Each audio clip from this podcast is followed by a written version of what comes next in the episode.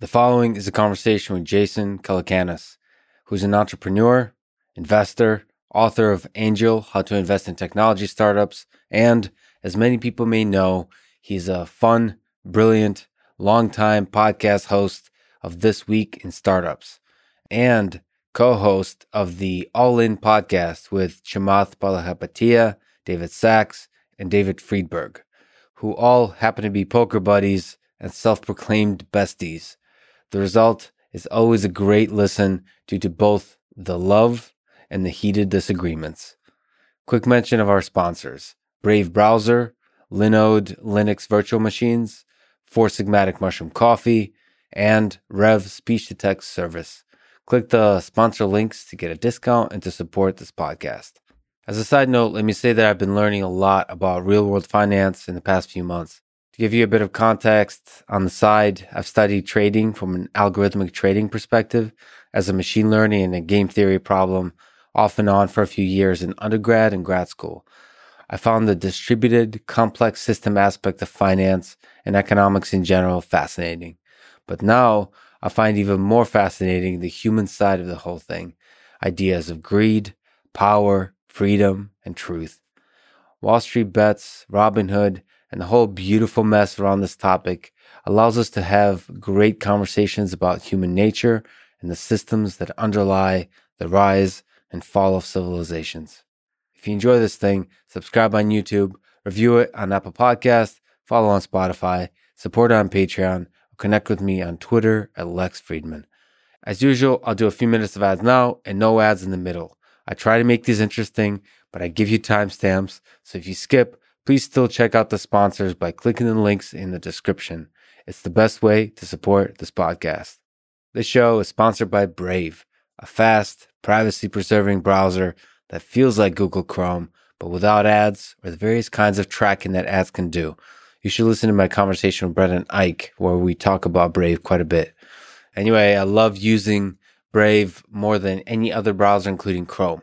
If you like you can import bookmarks and extensions from Chrome as I did. The Brave browser is free, available on all platforms. It's actively used by over 20 million people. Speedwise, it just feels more responsive and snappier than other browsers, so I can tell there's a lot of great engineering behind it. It has a lot of privacy related features that Chrome doesn't have, like it includes options such as private window with Tor for those seeking advanced privacy and safety. Get it at brave.com slash Lex, and it might become your favorite browser too. That's brave.com slash Lex. This episode is sponsored by Linode, Linux Virtual Machines. It's an awesome compute infrastructure that lets you develop, deploy, and scale the applications you build faster and easier. This is both for small personal projects and huge systems. I personally recommend you read their uh, Why Choose Linode over AWS article to see why you might want to go with them. At least for me, it was a clarifying set of comparisons. Lower cost is a big reason, but uh, more important to me is just the simplicity. And also, a part of the great experience is just the high quality of customer service with uh, real humans 24 7, 365 days a year. And just a breath of fresh air for me. Linode has data centers around the world with the same simple and consistent pricing regardless of location. If it runs on Linux, it runs on Linode. I like that line. Visit linode.com slash Lex and click on create free account button to get started with $100 in free credit. That's linode.com slash Lex. These guys are awesome. Try them out. This show is also sponsored by Four Sigmatic, the maker of delicious mushroom coffee and plant based protein. I enjoy both. The coffee has lion's mane mushroom for productivity and chaga mushroom for immune system support. The plant based protein has immune support as well and tastes delicious. By the way, the coffee doesn't taste like mushroom. It's actually really flavorful. I don't know what's a better word to use. I'm terrible with adjectives that describe coffee, wine, beer, and whiskey. I'm definitely not a coffee snob. I just know it tastes good, and coffee is pretty much deeply ingrained in my psyche at this point. There is no escape, ladies and gentlemen. Of all the addictions you can have, coffee is one of the good ones. They give you up to 50% off and money back guarantee. And now, on top of that, we've worked out an exclusive additional 10% off all sale products if you go to foursigmatic.com slash lex. This, I think, is a Valentine's Day slash week sale, I guess, as it ends on February 23rd. So hurry up. Go to foursigmatic.com slash lex. This show is also sponsored by Rev and Rev.ai, which is by many metrics the best speech to text AI engine in the world. Rev in general is a company that does captioning and transcription of audio by humans and by AI. I've been using their service for a couple years and I'm planning to use Rev to add more captions and transcripts to some of the previous and future episodes of this podcast. I'm sorry I've been really lazy on that. There's more transcripts. There's a lot more transcripts coming. I apologize for the delays. Okay. They've processed over 16 billion minutes of audio and video to date. Rev.ai is the API part of Rev that allows you to use speech to text programmatically as a service. You can check out how well Rev's AI performs in a seven day free trial at rev.ai slash lex. That's an awesome URL. That's rev.ai slash lex to tap into the world's most accurate speech AI. And now, here's my conversation with Jason Calacanis.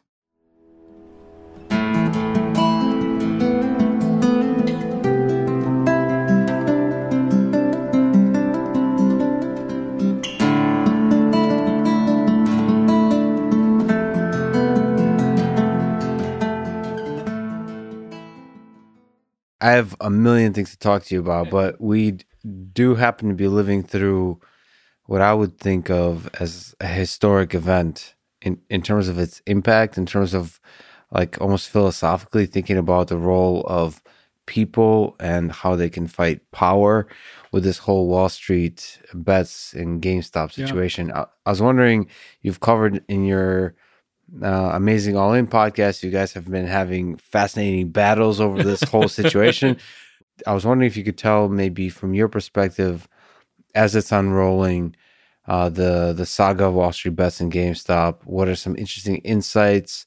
Yeah, uh, that uh, you have about this whole set of events. In full disclosure, I was an angel investor in Robinhood before they launched, and when I met the founder Vlad and his partner, you know, they pitched me at a, a a bar not too far from where we are right now in Palo Alto called Antonio's Nut House. And my friend Adeo, it's a really good story. My friend Adeo had asked me to speak at his Founders Institute, which is kind of like an accelerator for people who are thinking about starting a company. Yes. And so I gave a talk, and then he said, "Hey, let's go to Antonio's Nut House, and um, we'll meet Elon for a drink." Uh, and so Elon met us for a drink there, and it's it's the divest of dive bars. Uh-huh. Like you'll take a beer. I love the image of all of this. You hanging out with Elon, dirt on the floor, crappy bar. Yeah, I mean, it is the worst bar in the peninsula. Like just garbage on the floor and like cheap beer and yeah. warm beer and like you'll pick up your pint glass and be lipstick on it. Yeah, it's just brutal. Classy. Not your lipstick. You understand? Somebody yes. else's lipstick. Yes. And so we're sitting there and Vlad walks up with um his partner and he says, You're Jason Calacanis. And I said, Tell me about your startup. He said, How do you know I have a startup? I said, You recognize me. Mm-hmm. Uh, and I mean, that's the only way. And he goes, Is that Elon Musk? And I said, Yes, Elon, come say hi. And he came over and said hi. I said, Tell me what you do. He said, Well, I'm a quant. And I said, What's that? And he said, Quantitative analysis. And I was like, Oh, yeah, yeah, I know about that. That's like you guys make algorithms and then try to beat the market, right? He's like, Yeah. I was like, So you're going to pitch me on a startup and you're going to sell your algorithm to other people. And if it was so good, why wouldn't you just use it yourself and print money? He's like, yeah, yeah, no, no, that's not our business. Our business is we're going to create an app to get millennials to trade stocks. Mm-hmm. And I said, hmm, you do realize there's no retail investors anymore. Like the dot com crash plus the 2008 financial crisis eliminated any individual's belief in participating in the stock market. Mm-hmm. And he said, that's the opportunity. I said, okay, I like it. Tell me more. He said, well, we're going to get these millennials to trade. I said, the same ones who live in their mom's basements and take Uber and Lyft and are on their no parents money. have no money, got screwed and you know went 250k into debt for school and now can't get a job. Those people? And he's like, "Yeah." I'm like, "Okay, they have no interest in their future, but they're going to trade stocks." He said, "Yeah, that's the opportunity." I was like, "How do you how are you going to make money?" And he said, Well, that's the best part. It's going to be free. And I said, So your idea is to get a group of people who have no interest in saving for their future to trade, and your business model is free. And he said, Yes. I said, I'm in. because in almost all cases, the crazy, outlandish ideas Yeah. That nobody believes in are the ones that have the greatest returns. I mean, Uber, I introduced to about 25 investors, and three of us said yes. So, you know, a full 12% of the community who saw that deal decided to do it. So the, your sense about this idea being good had to do with the fact that this guy was just uh, crazy and ambitious and bold thinking, or was it that there's something here in uh, allowing a much larger magnitude of people to be able to be investors? Yeah, the way to do really well as an angel investor or just in technology or in life is to not say what could go wrong, but to say what could go right. Mm. And then to just imagine for a moment if it does work, what would the world look like? And so when Elon was investing in Tesla um, and some other guys were running it and he was trying to save the company, um, you know, it wasn't, is this going to work? It was almost positively not going to work. It was, and he knew that. Um, but if it does work, what does the world look like? And so that's really what you're looking for is not the chances of success, but if it does succeed, does succeed, what would that look like? And you that's what the world needs more people doing. And so when you looked at Robinhood, it was like, well, if he does succeed, what would the world look like? And now we've seen what it looks like. You have a generation who are so financially sophisticated that they know how to do puts and calls and shorts and research at a level that dominated Hmm. the hedge fund industry. So let's pause for a second. These traders sitting there on a subreddit in a Discord server are able to do analysis and research and then act in unison to say, we're going to beat, in the Robinhood sense, uh, you know, this group of sophisticated insiders who have more access and more access to capital, but we will figure out how to solve this problem. And, you know, things, most things don't work. it's like the Wikipedia. Like, there's no way, no way the Wikipedia would ever work Right. except it did. Yeah. Right? Like you're you're like, how is this ever gonna work? You're not paying anybody, but it's built the largest corpus of an encyclopedia ever. So I think Robinhood actually succeeded. And then what we saw was this system and a lot of the systems in our society, whether it's the political system, the Constitution of the United States, uh, education, higher education, which you're involved in, uh, and then even the financial system, we have not stress tested and stress tested it, and we don't actually know all the edge cases and how it works. So Trump was able to just really put this crazy stress test. Like, it, is the democracy going to hold? Are, are we going to break this two or three, you know, two hundred some odd year old experiment? And then we looked at the financial markets, and it turns out there were more people shorting the stock than stocks were than shares were available. Mhm. I don't know how that's possible. And then I'm trying to uncover where can I see a list of people who've shorted the stock? And it's like, Mhm. you can't. But we can tell you sort of how many every two weeks or maybe twice a week. We can create a report. Maybe we know. I was surprised that nobody knows the list of people who were shorted, and you guys were No trying to figure that out. Yeah, there's no transparency on a lot of these systems. And if you call to try to short a stock, like it's almost like they'll tell you on the phone, like, let me see, I think I might know a guy who has shares to loan out. So it's like, am, am I calling to like try to find like a 73 Mustang Grande in, you know, gold, you know, and you're going to call around? It's like, shouldn't this be like on a ledger somewhere Yeah. and be completely transparent? So now we're seeing those things. And I think the investigations will make it super clear. But of course, in a vacuum, without information, there's so many investors in these startups that conflicts can start to appear. And then you know how it is with people in conspiracy theories. The mind starts to wander, Yeah. right? And so in some cases, there is actually a conspiracy. And then in other cases, uh, people's mind will fill in like, oh my God, there's some grand conspiracy here. I can tell you, Robinhood's only goal is to get more people to trade stocks and to democratize it even more.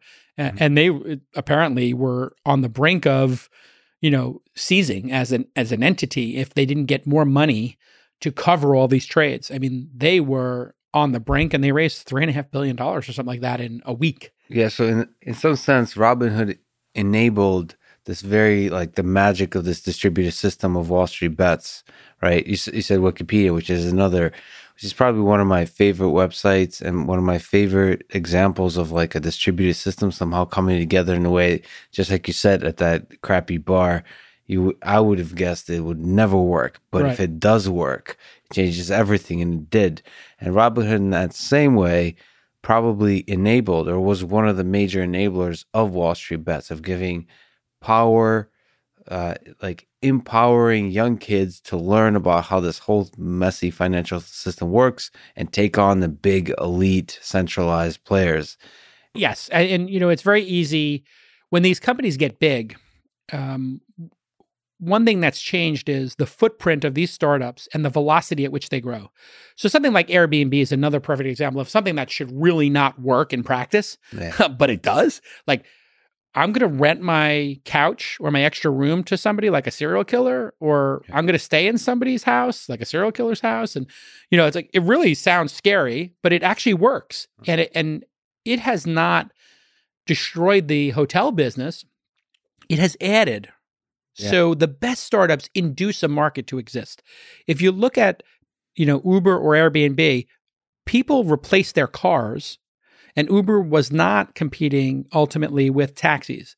They were competing with car ownership, public transportation, walking, or just not going out. And then you look at Airbnb, a lot of people who stay in an Airbnb would not be taking a trip to Kyoto if not for the fact that they could get a $75 beautiful room with great reviews in Kyoto for three weeks. It inspires people mm-hmm. and it manifests a market because the product is so transcendent, right? And I think that's one of the things that Robinhood did. You can't learn how to do this options trading and puts and calls and all this sophistication stuff unless you actually do it. It's just too hard to learn, except in practice, just like poker. Mm-hmm. If you want to learn how to play poker or guitar or tennis or skiing, like you can talk about it, you can watch YouTube videos, but at a certain point, you got to get on the mountain. At a certain point, you got to put some chips in the pot and it's going to be painful. Yeah. Like poker's going to be painful. You're going to lose a lot of money. That's why you should play at the small tables first. And, you know, even in trading, like you look at people who are doing this crazy trading in GameStop, a company that's worth, you know, maybe a couple of billion dollars, but certainly not tens of billions of dollars. Of course, the people who are throwing their money in last are going to lose it. I think everybody knew that. Um, and so it was a momentum play, and you know they're betting against the hedge funds. Um, so I think it's good for people to learn and become financially literate and just always understand the concept of the risk of ruin. Yeah. Um, the good news is for a young person, the risk of ruin might be like they lose five thousand dollars or something, and then they have to build their stack back up. Right. But that's really the the only thing I am concerned about is there are people who will play poker or blackjack or sports betting or whatever it is and lose control. Just like there might be people who try alcohol and lose control, yeah. but we can't build a system based upon limiting you know the average person's behavior based upon somebody who can't control you know their ability to drink you know two glasses of wine instead of 20 how does this whole thing end uh, probably in tears. for who? Yeah. Who's exactly. crying? Is everybody crying? Exactly. who's crying when? So i think there were some of the hedge funds that were crying initially. Yes. then maybe some of the wall street bets people who bought last would be crying. And then eventually there's an, probably another set of hedge funds or even the wall street bets mob and that you know that army some of them might have broke ranks and then shorted the stock. Yeah. So nobody knows. So everybody has to be aware of what's happening in the game. So if Wall Street Bet said, "Hey, let's squeeze these hedge funds because they have too much short interest. Let's all buy the stock," then some of them might have said, "Okay, you know, it's at th- two or three hundred dollars. Maybe I'll join the short movement now that they've covered." Mm-hmm. And they could have shorted their been, been like double agents. So people have to understand, like this stuff is gnarly and it's a it's a free for all. I mean, it is a literal free for all. There's a kind of morality, like a big statement that Wall Street Bets made in terms of like the elites can't just push us around, they can't bully around, but at the same time, you know, they're also interested in making money, right? Yeah. Is that, is uh what's your sense? You said that some of the people on the Wall Street bets might have broken off and, and shorted the stock. Sure. Are they more interested? There was an emergent like morality that emerged and sure. and said like we're not going to put up with the centralized elites but is that going to continue? Are they going to fight the power structures that are bad for society? Or are they going to now like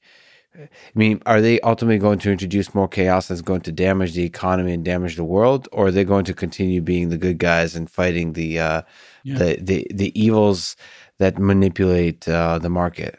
What's your sense you know, it it really feels like the Dark Knight series of films where like some people just want to see the world burn. Yeah. I think there is a contingent of people who just literally want to see chaos. Yeah. Like you know that contingent on some of these, you know, forums who just want to create chaos, right? Yeah.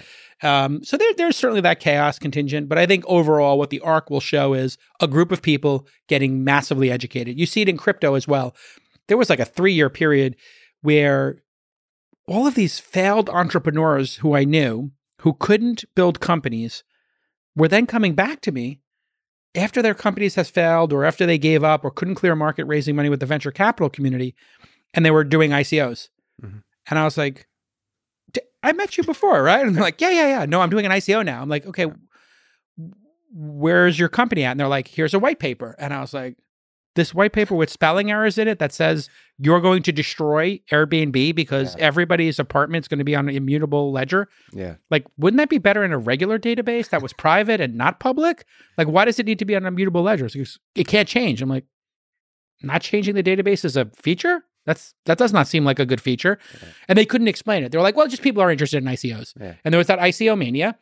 And what it showed was there's a global appetite for risk. People want to try new things. This is one of the great things about the human spirit. It is one of the great things about capitalism.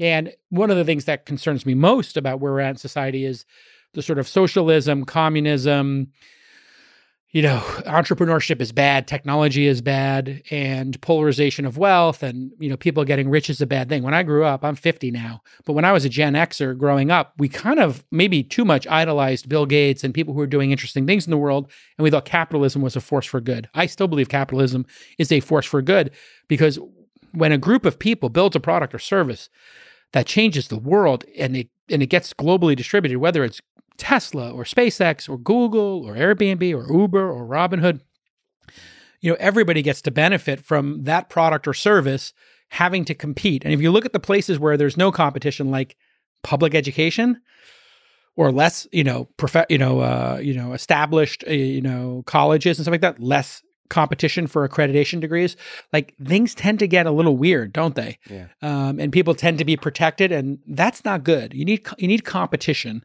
Um, doesn't mean that you know people shouldn't have global health care. It doesn't mean that you know we shouldn't have a safety net, but we need to keep capitalism vibrant, especially because China has now co-opted capitalism and created their own version of capitalism, which is communism with capitalism. It's like this weird operating system. Like we still want to keep communism so we can take any of your gains at any time, Yes.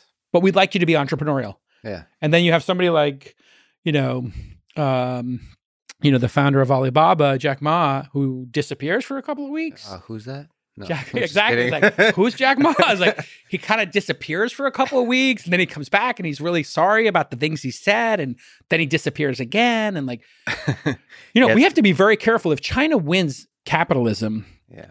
this is going to be an existential threat for humanity. Yeah. The Chinese are no joke.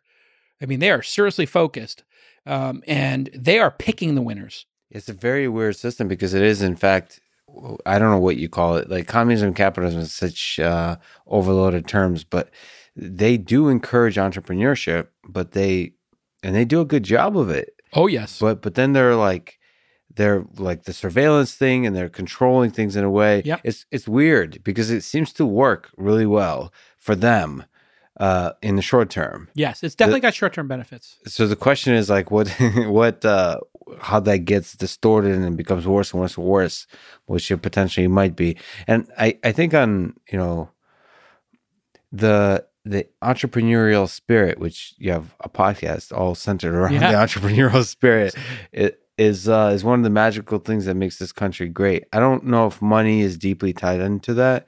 I do get bothered by people, you, you know, treating the word billionaire as if it's a bad word. Yeah. But in general, like all the hard things, all the difficult things we're going through in this country, it seems like the way out is going to be uh, making the uh, the entrepreneur the hero of society of like letting that young kid with a big dream and the guts to take the big risks and build Yeah. something totally new uh make giving them a chance and whatever that involves I, I don't think it's about taxes i don't think it's about like uh regulation all that stuff it's about us in just public discourse saying that that kid, that guy, that girl, they're they're badasses. Like encourage them to do it. We have to have people buy in to the fact that they have that opportunity. And I think Yeah. one of the problems in society is there's a group of people who actually don't believe that they can succeed, or they don't believe, even more perniciously, that other people can. Yeah. And that's the group of people that I think are highly vocal, but a small group of people, which are generally people of incredible privilege, rich parents, white, city dwellers, liberals. They kind of look and say, poor people cannot change it a lot. And they're they're battling in their minds to protect poor people. And but they have this very weird patriarchal kind of approach to it, which is they think that they're not capable of changing their lot in life. And they're like, it's not possible. And then once in a while, I'll tweet something where I say, you know, it's really incredible that every piece of knowledge you could possibly want is now available for free on YouTube. Mhm. And every course from MIT and Harvard and Stanford is available on edX or Coursera. And all that information is there freely available. And you can take the lectures. This is amazing. And then people will be like, yeah, but people don't have access to it. I'm like, they do. It's free. Here's the link. And they're like, yeah, but they don't have internet. And I'm like, here's the chart of internet penetration in America. Like, and they're like, well, poor people don't have internet. And I'm like, really? Find me any downtrodden person without a smartphone with a high speed connection that capitalism provided for $12 a month or $15 a month. Like, it's very hard to find that. And, and we have it so well in this country, and there's so much opportunity. Um, but people don't believe it. And, and that's actually one of the problems. See, the average American still watches four or five hours of television a day. And often I meet people and they're like, I need a technical co founder. And I, I, you know, but all I need is a million dollars. And I'm like, okay, well, what is your skill? And they don't have a skill. Right. And I'm like, well, are you a designer? No. Are you a product manager? No. Are you a developer? No. Are you a sales executive? No. Okay, what are you? It's like, well, I have an idea. Well, as my friend Sam Harris, I think uh, your friend as well, says, like, everybody has like a million ideas an hour. Like, you don't really get credit for those. Even when you're asleep, your idea is spewing ideas. Like, zero credit for your ideas. It's all about execution. And you have to sit- believe that you yourself can be the core of that execution. You yourself can build the thing, and every no matter what your circumstances are. I mean, we could talk about like structural racism and all those kinds of things that push very things valid. down. But from the individual perspective, when you just like are coaching or giving advice to an individual, you can literally change the world. I mean, Wall Street bets is an indication of that in the financial space that you yourself can have can change the world. That that's why this country is is amazing. still the best country in the world, right? I mean, it still is amazing the opportunity provided to people. All this educational experience is online, and the ability. What I tell young people who are looking for advice, I say, you know, your the skill you need to refine is the ability to learn new skills. Mm. Like if you become good at learning a new skill, and, and Tim Ferriss, uh, a friend of mine, has really pioneered this. Like he can get to sixty or seventy percent of like the knowledge in a skill in some incredibly short period of time. Now, I'm not saying he's going to become a virtuoso drummer or a great basketball player, but Tim and I were on vacation together in a, like a group vacation in Italy, and there was a basketball court. Uh-huh. And uh, I said, "Let's go, let's go shoot some hoops." I'd never shoot shot before, and I was like, "Okay, come on, I'll, I'll teach you." And Tim is fabulously uncoordinated. People don't know this. Yes. Like he tried to dribble a basketball and do a layup yeah. and it looked like he had a blindfold on. I mean, you, you've Yeah. never seen something less elegant than Tim Ferriss doing a layup in basketball. Yeah. And then he watched me do it three or four times, and I watched him study me. And I listen, I, I've been playing basketball in Brooklyn since I was a kid. I got a couple of moves, and he was just taking notes and taking notes and taking notes. And by the end of a couple of hours of doing this, I could just watch him checking his form and figuring it out. Yeah. That's every skill in the world now. And what I tell people is like, I'm like, have you, did you watch Game of Thrones? And they're like, yeah. Mhm. Did you watch Breaking Bad? Like, yeah. I'm like, okay, that's about 400 hours. Yeah. How about you don't watch the next two and you put that 400 hours into learning how to be a graphic designer, a UX person, a developer, whatever it is, and learn how to add skills. And that's what I did my whole life. I was a kid from Brooklyn, went to school at night, but I was very quick to get to maybe 50% of the knowledge base of graphic design or being a writer or being a sales executive, whatever it was, a developer even. And I was just good enough to not have people be able to bullshit me like when I hired them. and that was a big unlock. When you know enough that people can't snow you, that's a really good one. And look at yourself. Like you figured out how to set up an entire podcast. People don't know this, but You don't have a team around you. I have a team of like five, six people working on my podcast. But see, even knowing enough about to set this up, you would then be able to hire a team Correct. and you'll be able to call them on their bullshit if if they're not doing a good job, and that's really important. And I don't know that much about this whole thing, but I know enough to be able to then Correct. see who knows their stuff and not. You're absolutely right, and the the process of learning how to learn is uh is essential there because uh like I've uh, I did martial arts, uh, jiu-jitsu and so on, and it's so funny to watch. I did Taekwondo, yeah. Taekwondo is awesome. yeah. It's funny that there's some people that do an activity for years because to sort of elaborate on something you were saying about uh, hours, it's not always the amount of hours; it's the quality that you put yes, in. deliberate practice Yeah. versus just doing some behavior. I mean, literally, I've been playing chess and, and trying to get that going again after watching Queen's Gambit, and I got chess.com. Of course, and I realized I was just playing and I'm not getting better. And then I was like, oh, wait, there's a little analysis feature here in Yeah. chess.com where it will show you your blunders and mistakes. And I'm like, oh, I'm spending no time reviewing my losses in Yeah. chess, and I just want to play the next game. I should really review these losses and figure out what mistakes I made. And when I started doing that, I was like, oh, I'm getting better. Yeah. Right. So some deliberate practice really works. And if you want to take it all the way, uh, Magnus Carlsen, uh, shout out to the guy. He has an app, but there's a few other coaching apps where you like focus on the end game. You focus drilling a particular. It's Ah. you basically don't play the game at all. You just focus on Ah. drilling the the different aspects. the openings, the, the end openings, game, yeah. game, yeah. and there's different kinds of puzzles, so you can really make it into a, a deliberate practice. Not to make this episode Uh, sponsored by chess.com, but they literally have puzzles. Yeah, So I was like, oh, and it's a hundred dollars a year for this product. And I just thought to myself, this is capitalism. Yeah. They don't need to charge you a hundred dollars an hour for a lesson. They can charge you a hundred dollars, and they've created the ability for you to play chess 24 hours a day against opponents who are perfectly matched against you based on your rating. And they analyze every game, and they have puzzles, and they have tutorials, and they've got everything else. It's like, just think about how much value is being provided to society because of capitalism and because competition. If you want things to get better and you want to step up your game, just make it slightly competitive. It is one of these things in human uh, existence that is so powerful. I don't know. Did you see the uh, Michael Jordan documentary, The Last Dance? uh, like half of it. yeah. Okay. I'm still working I mean- through it. He's so competitive Yeah, and petty. yeah, It's so inspiring that all he cares about is just winning to the level of which he Yeah. literally, there's like this running meme. I took that personally. And I took that personally. I don't know if you've seen the images of him sitting smoking a cigar, looking at like an iPad of a video clip. And it's like, Yeah. I took that personally. and you can make a supercut of every time he took something personally. He literally takes everything personally to give himself that competitive motivation to win. That's capitalism.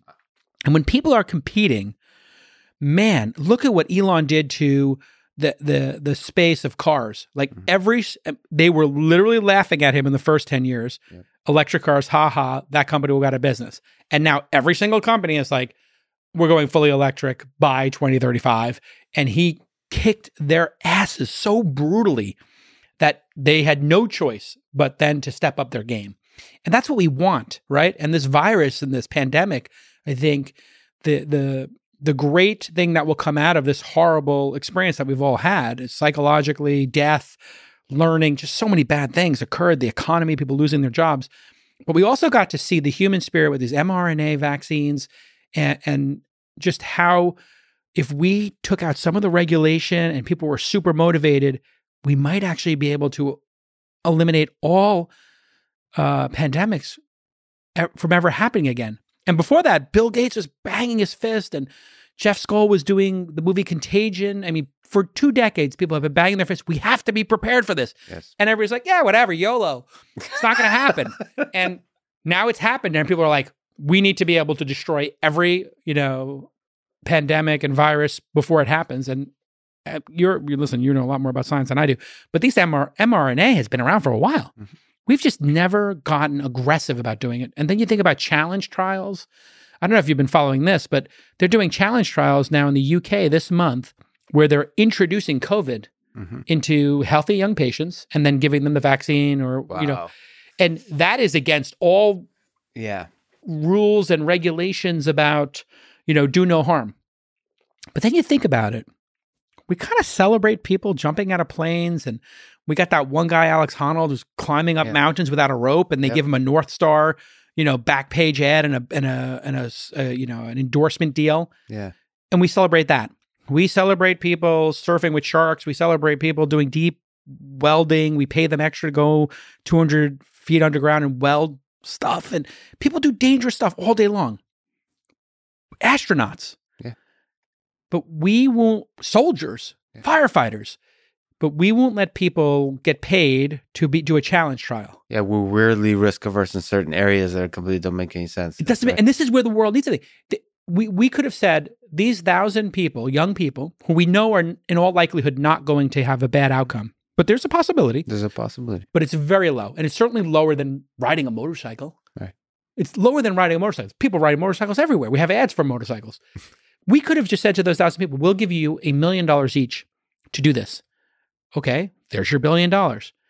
We, we're printing trillions of dollars of money to deal with this. If we had just done a thousand people for a million dollars each to do a challenge trial in March, April, May, when they had the mRNA vaccines ready, we could have deployed the vaccines in the summer. We would have been done with this. Mhm. It would have been over by now. So we get to challenge all of that thinking. I think that's what the Great Pause did. It's letting everybody challenge that thinking is why do we have that rule?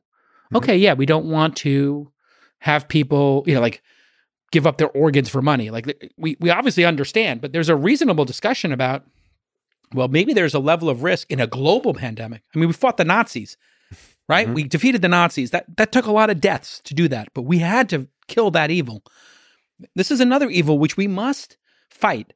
And it's going to result in it's already resulting in thousands of people dying a day, but we, we could have actually stopped it earlier if we just had a reasonable discussion. This is why podcasting, as I respect what you do, Mhm. and this is why intelligent people are so drawn to podcasts because you and I can expand on this Yes. and not cancel each other Yeah. over this very suggestion. When I make this suggestion that are challenge trials reasonable or not, Right. if I were to do that on Twitter, they'd be like, "Oh, Calacanis wants to give poor people Yeah. coronavirus in order to save rich people." It's like, Yeah. no, I didn't say that. but we, we, you and I could have a reasonable discussion about are, are challenge trials something we should consider in a acute situation where millions of people are going to lose their lives. Right. So, you know, that's an example of capitalism and competition working really well. There there's one of the to me sad thing to see about coronavirus is that for example, testing uh, at scale should have it's it seems obvious. I I was a little clueless about it, but because I thought there's no way you can have like antigen tests at hundreds of millions, like order hundreds of millions of them and make them cheap. But actually, I realized recently that they've been available since about like May. Yeah, You were able to in Korea, in Finland, And- all over the place. you could have done mass manufacture. So there, there's a little bit of a failure of uh, of capitalism to step up. Yeah. and I don't know if you agree with this, but it seems that the blame is to be placed at the regulators Yep. and the the the various institutions. crony capitalism in all likelihood is what stopped it here in America. I mean, I had friends who had imported them from other countries, the testing kits, and you've probably been to parties where people had these kind of testing kits from other countries, Mhm. and we're sitting here and they're just approving them now. Really? In February, month 11 of the pandemic in America, we're going to have testing online. Really? I mean, even if these tests were 80%, you know, effective and they're 95% effective, mass producing them. We should have sent them, you know, in every postal. Anybody with a post office box should have, uh, w- w- you know, with a mailing address, should have had ten of them put in their mailing address just for free from the government, and then everybody would be testing, and we would have contained it. We don't have test and trace here in the United States. All the countries that are on the other side of COVID did it by having testing, tracing, and closing their borders and masks. That's the combination that works. The, the the problem with cor- the coronavirus is uh, while there's a lot of institutions did not behave their best, it's also the case that there's a lot of uncertainty. So I tend to give a little bit of a pass to everybody involved for the uncertainty. We were all. I, I give them that until June. I wonder how history will remember this whole period. I'd, I'd love to ask you because you were an early investor in Robinhood, and you Yeah. sort of you're in a very nice place of uh, being a huge supporter of the sort of Wall Street bets Yeah. kind of distributed power of the people, and at the same time, uh, because of you, you being an investor, like intellectually giving a chance to Robinhood in this kind of chaotic time of conversations mm-hmm. to think about like, well, what did they do right? What did they do wrong? Yeah. So you, you have a kind of a balanced view on the whole thing, which is really nice. Is there? We've talked about what Robinhood did right. I yeah. think. Can you uh, sort of steelman uh, Chamath's argument uh, of uh, what Robinhood did wrong in the last few days. Yeah, I mean, there communication is always the number one issue with these startups, right? And if you you have to get ahead of any problem, and you have to put all the bad news out immediately. And in the case of Robinhood, it seems, based on what you know has been in the papers and what Robinhood said publicly, is that they had this kind of liquidity crisis, right? Where they were being uh, because of these exchanges telling them you have to put up this amount of money in collateral and them being pinned at number one in the app store. There were so many people trying to buy five shares of this stock five shares of this meme stock that it kind of broke their system. And then the people who clear the trades for them they said you got to put up a billion dollars two billion dollars three billion dollars. Well you can't do that overnight. And i think that they were in an uncomfortable situation of like going on tv and saying uh, we have a liquidity crisis. Like that could be like a run on the bank. Everybody then logs in at the same time to Robinhood and tries to sell every share they own because they're afraid that the whole thing's going to collapse, right? So I think there was this kind of like black swan event, and they probably didn't communicate it all that well. At the center of that, this is, this is really interesting. Maybe you can comment on the nature of communication uh, Vlad, the CEO, yeah, the guy you met at the bar, yeah, was at the I think at the center of the communication, right? Yep. So Elon is an example of a guy who also is at the center of the communication for his sure. particular set of companies, and that you know on Twitter seems to be a really powerful way to communicate. Yep. And there was something. This is me saying it. Yeah. There was something about Vlad that sounded like he's hiding stuff. That yeah. as opposed to Elon it doesn't sound like he's hiding stuff. It could be the nature, the the the beat, the timing of the conversation. Same thing with Mark Zuckerberg. He Mark Zuckerberg for some reason often sounds like he's hiding something. Yeah. And then there's like Jack Dorsey is much less so. Yeah. And I don't know what that is about the CEOs that makes you trust them and not. Might be the per t- point in time, um, like in terms of escape velocity. Mm. Uh, you know, you, there might be non-disclosures in place that we're not aware of where they're not allowed to talk about certain relationships. I see. And and, um, and and that results like in Vlad's case, and that results in you being like acting weird or and opaque, nervous and or nervous. Yeah, it could just be the person is nervous, you know. So it's it's really hard to be building one of these companies and you're at scale and you know, oh my lord, the, the entire thing's coming apart and you're the most hated person for that day. You know how the rage cycle works and the the media yeah is just so crazy when they get their hooks into something. I saw it happen with Uber, we saw it happen with Facebook, and even Tesla. You know, there were times when auto people did stupid things with autopilot, and it's like, yeah, okay, somebody's watching a movie and sleeping in their car, yeah, or leaving the driver's seat against all the rules of autopilot, and somehow Tesla's responsible for that. It's like we have people who stand on top of their motorcycles and drive down the road on a motorcycle. And we don't blame Yamaha for or Harley Davidson for some idiot standing on the seat of their motorcycle on a highway going 60 miles an hour. We just say that person's an idiot. But when new technology comes out, we blame the technology, not the person operating it. Yeah. And if you are going to operate, uh, we, we basically vilify it and demonize it. I think that that is part of it. Like when the person at, I remember Airbnb, we always thought, what if somebody trashes your apartment?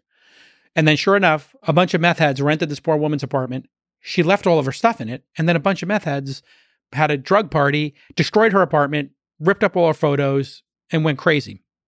And we knew that day would happen, but nobody remembers it now. But it was the number one story on every news channel because, wow, that's an exciting story.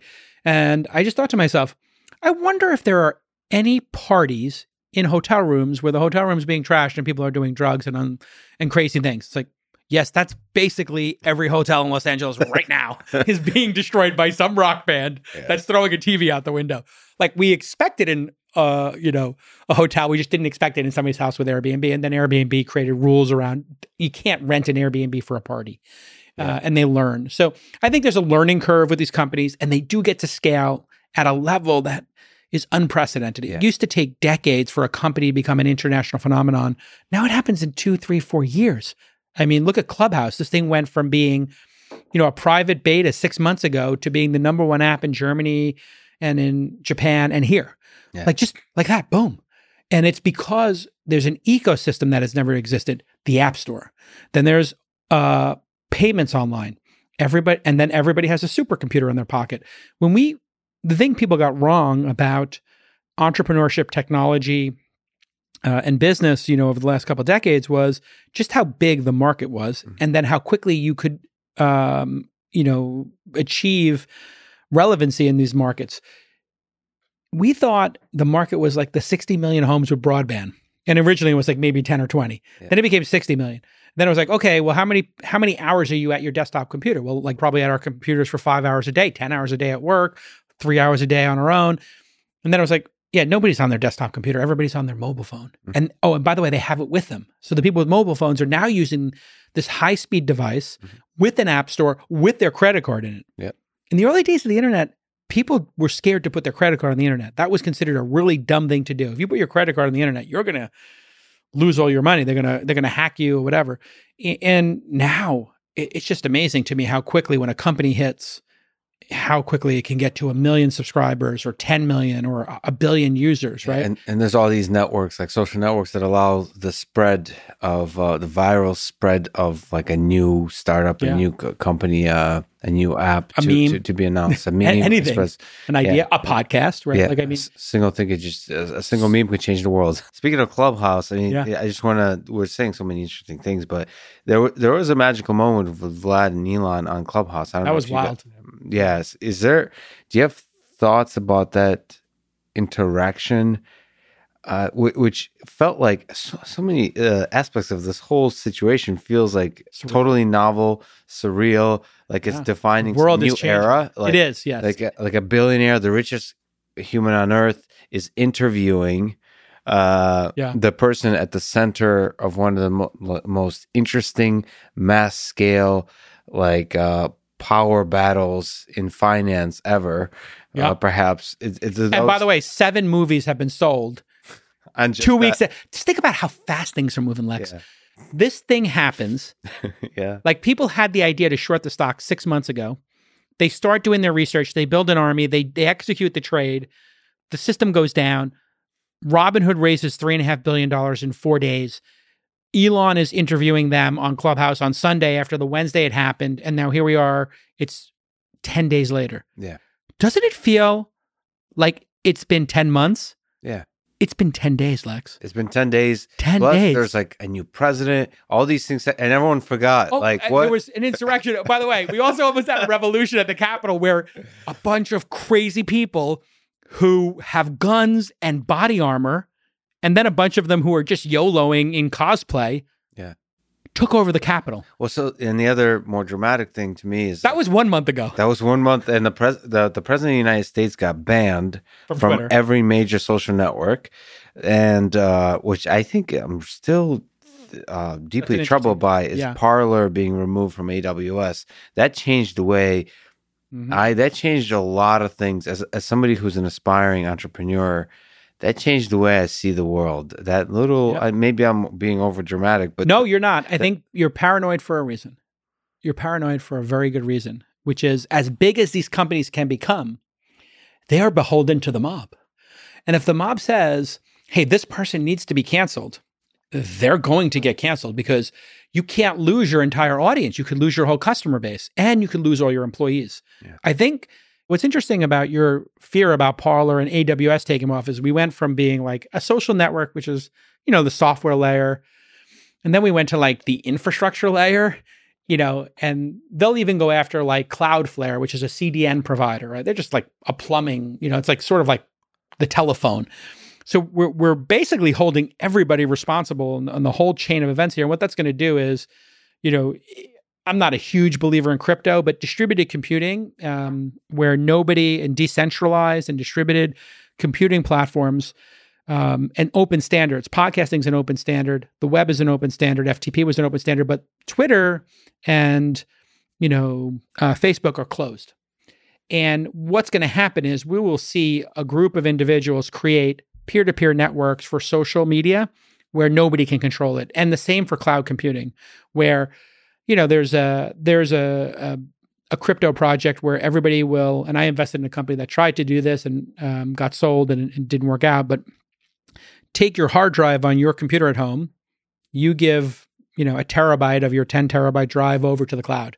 And then everybody else does their terabyte. And then all of a sudden you've got this virtual cloud and anybody can store stuff on it and it's all encrypted and then nobody can stop it. And that could be tweets, it could be videos. And so this idea that, you know, YouTube will be able to tell people, to kick people off because they're skeptics of, I don't know, the pandemic or the vaccine or they've, you know, uh, it, they'll make things that are more censorship resistant. I think that'll be the reaction to all of this. What this is my question for you, going back to that crappy bar and people pitching you, is is there do you, like with Clubhouse? Do you see competitors? Do, do you think it's possible that another, perhaps more decentralized or another kind of social media will emerge that will take on Twitter and Facebook and might be able to replace them? If you look at the whole landscape, Yeah.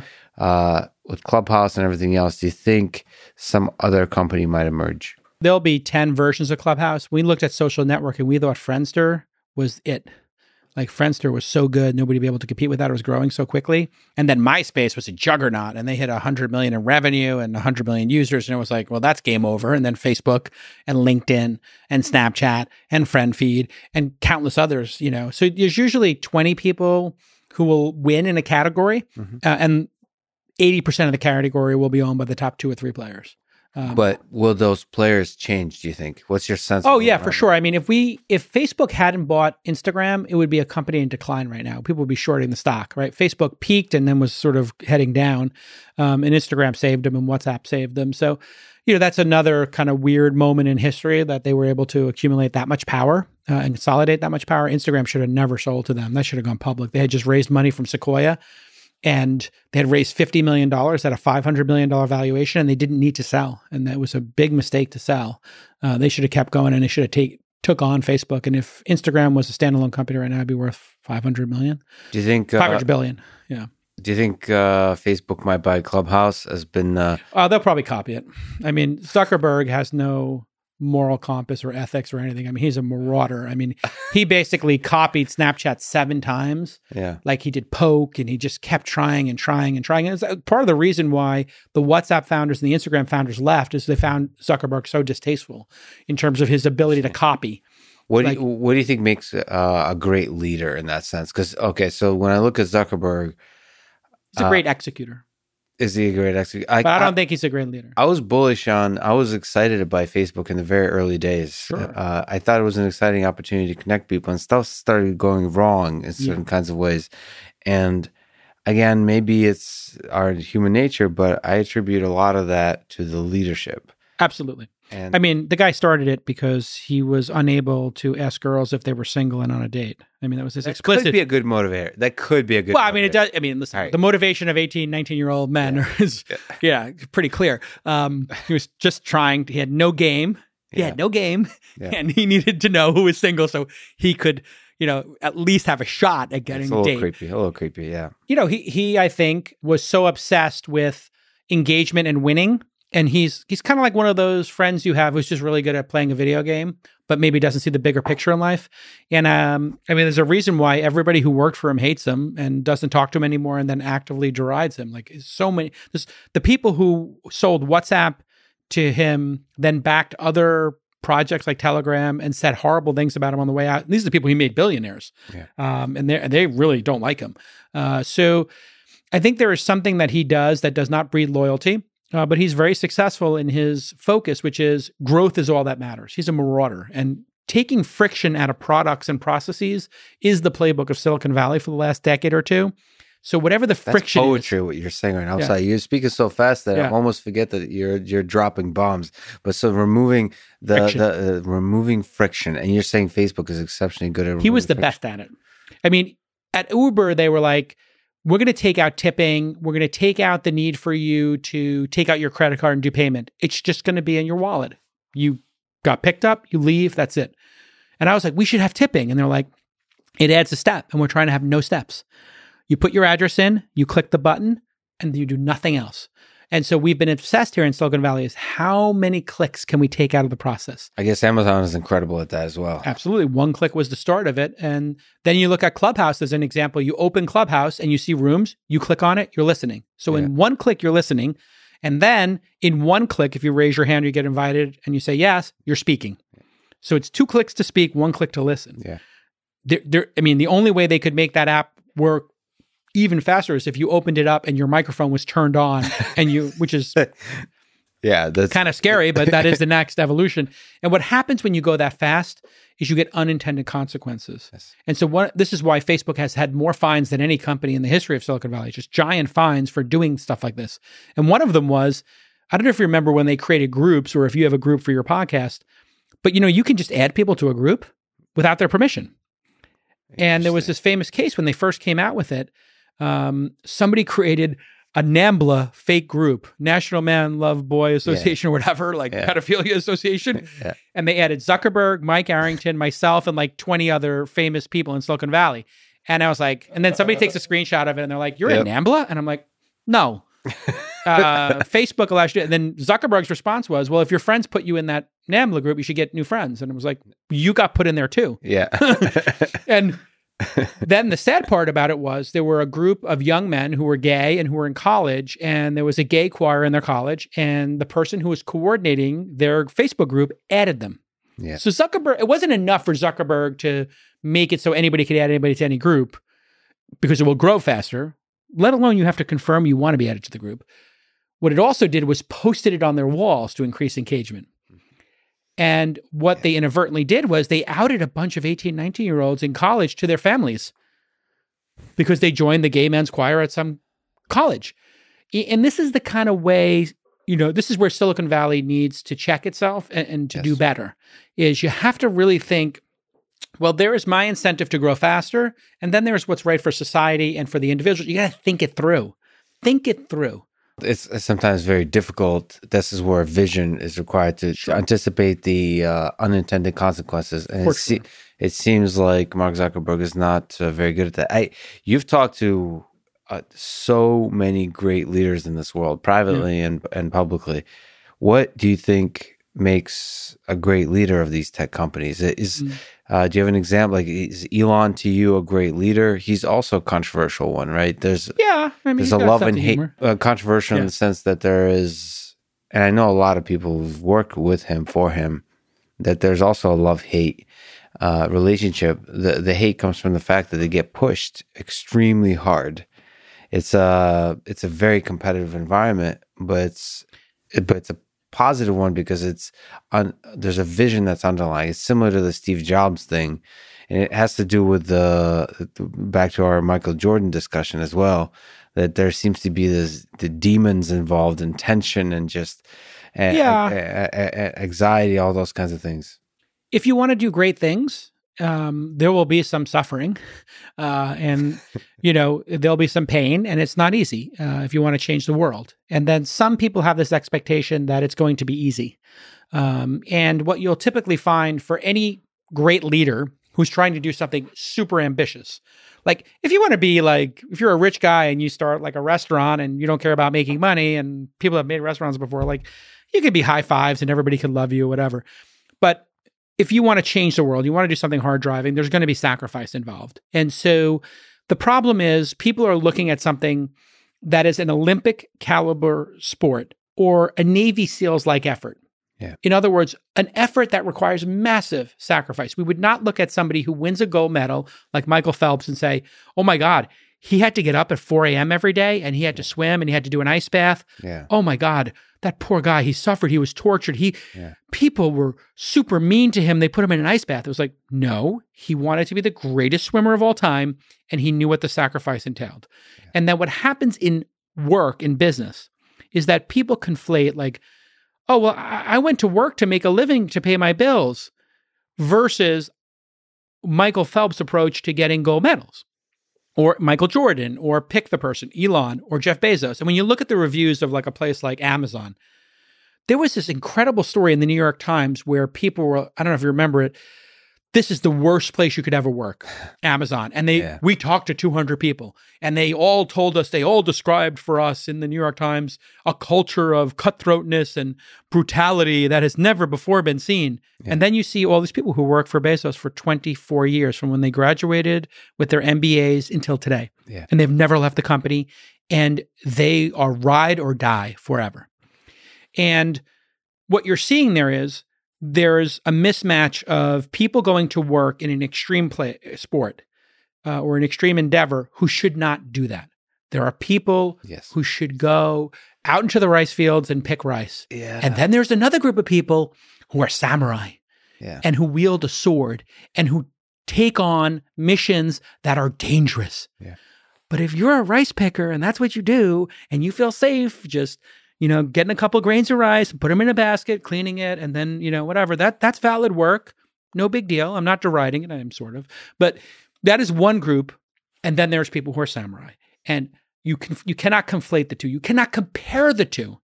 And that's what is happening right now in business. Whenever you see these stories about this person at this company is like a tyrant and they're so horrible and they yelled at somebody like if you're in the field and you're taking the beach at Normandy and it's D-Day or you know you got to take the hill or you got to whack Osama bin Laden and Yeah. you're the Navy SEALs and like a rudder a, a rotor gets knocked off the back of the Black Hawk.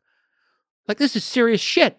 Yeah. like don't do it if you're not serious. Yeah. and if you're not serious about changing the world why would you go work for Bezos? Why would you go work for Elon Musk? Don't do it.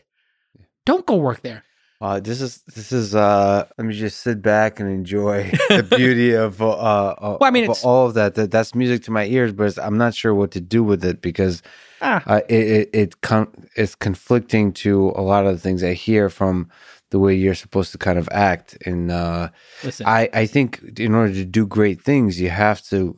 I I always admired people that lose their shit a little bit because they're so passionate yeah and and like you know you know and apologize and all those kinds of things but like there's a tension there's a drama to the creative process when especially in the early startup you know you're not this is not like the work life balance idea it doesn't even apply work life balance it's ridiculous it's yeah It's a ridiculous concept. Like the idea that there's like work life balance in a startup is ridiculous. If you're looking for work life balance, do not go to a startup or Right. any kind of ambitious company.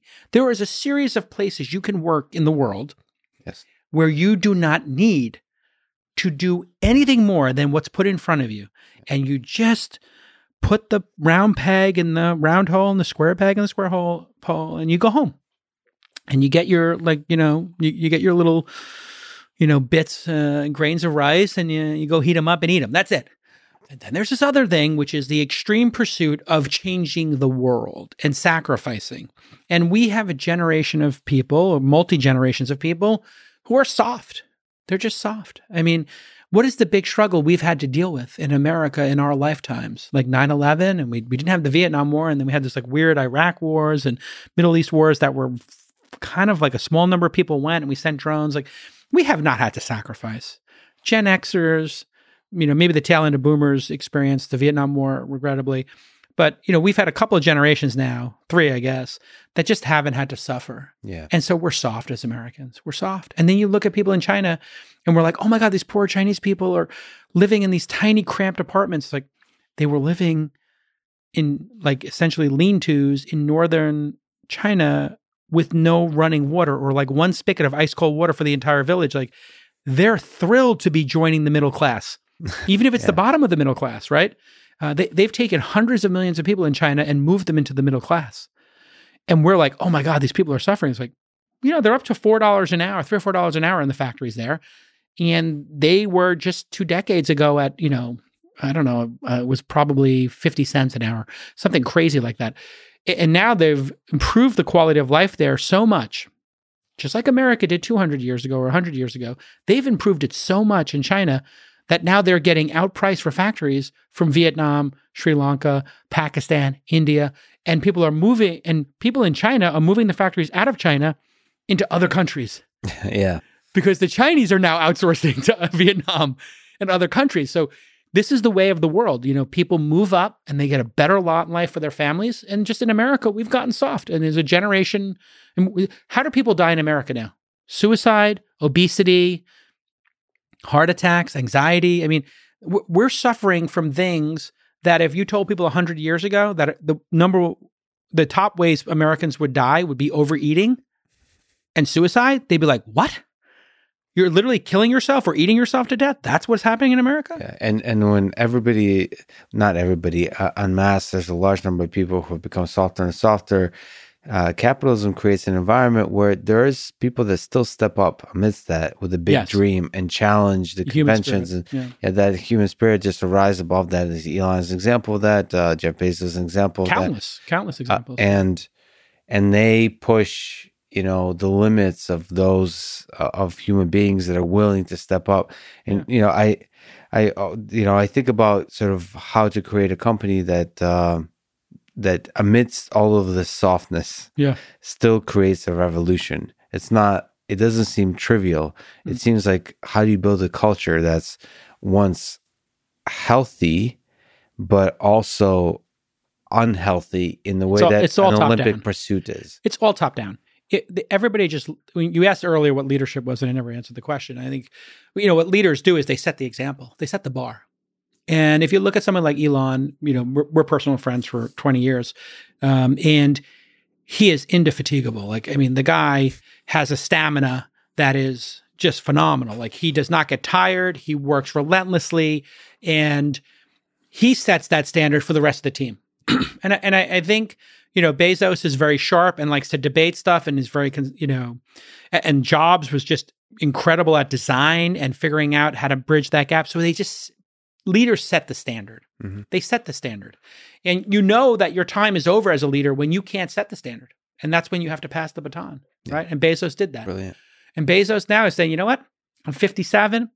I'm the richest guy on the planet, uh, depending on the week. and uh, I would like to do some other challenges, but I don't want to grind it out at Amazon for another 25 years. I want to do other things. And so he passed the baton. And that's the healthy thing to do in that regard. I do think there is a time period in which you can run that hot.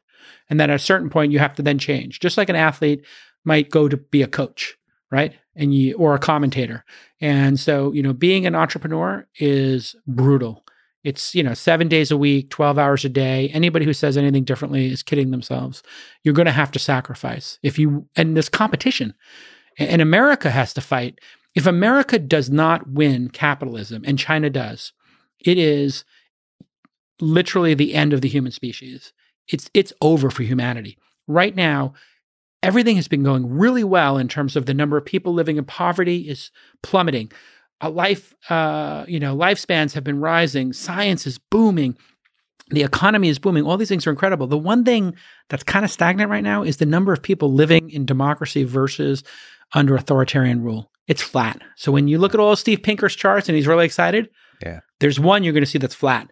And I think we peaked with 53 or 54% of people on the planet Earth being in a democracy, and now it's going below 50. And it's because some of the democratic, you know, Western countries don't have the population growth of some of the communist and socialist countries uh, and authoritarian countries. And we have to make sure that we're we win capitalism. We must win economically. That is the battlefield. Yeah. The battlefield is science, technology, and money and economy, finance. That's the battlefield. If China wins, authoritarians win. And at any time, Xi Jinping can pull Jack Ma into a room and say, it's time for you to be re educated. Or they can put three or four million people, Uyghurs, into prison camps and say, you know what?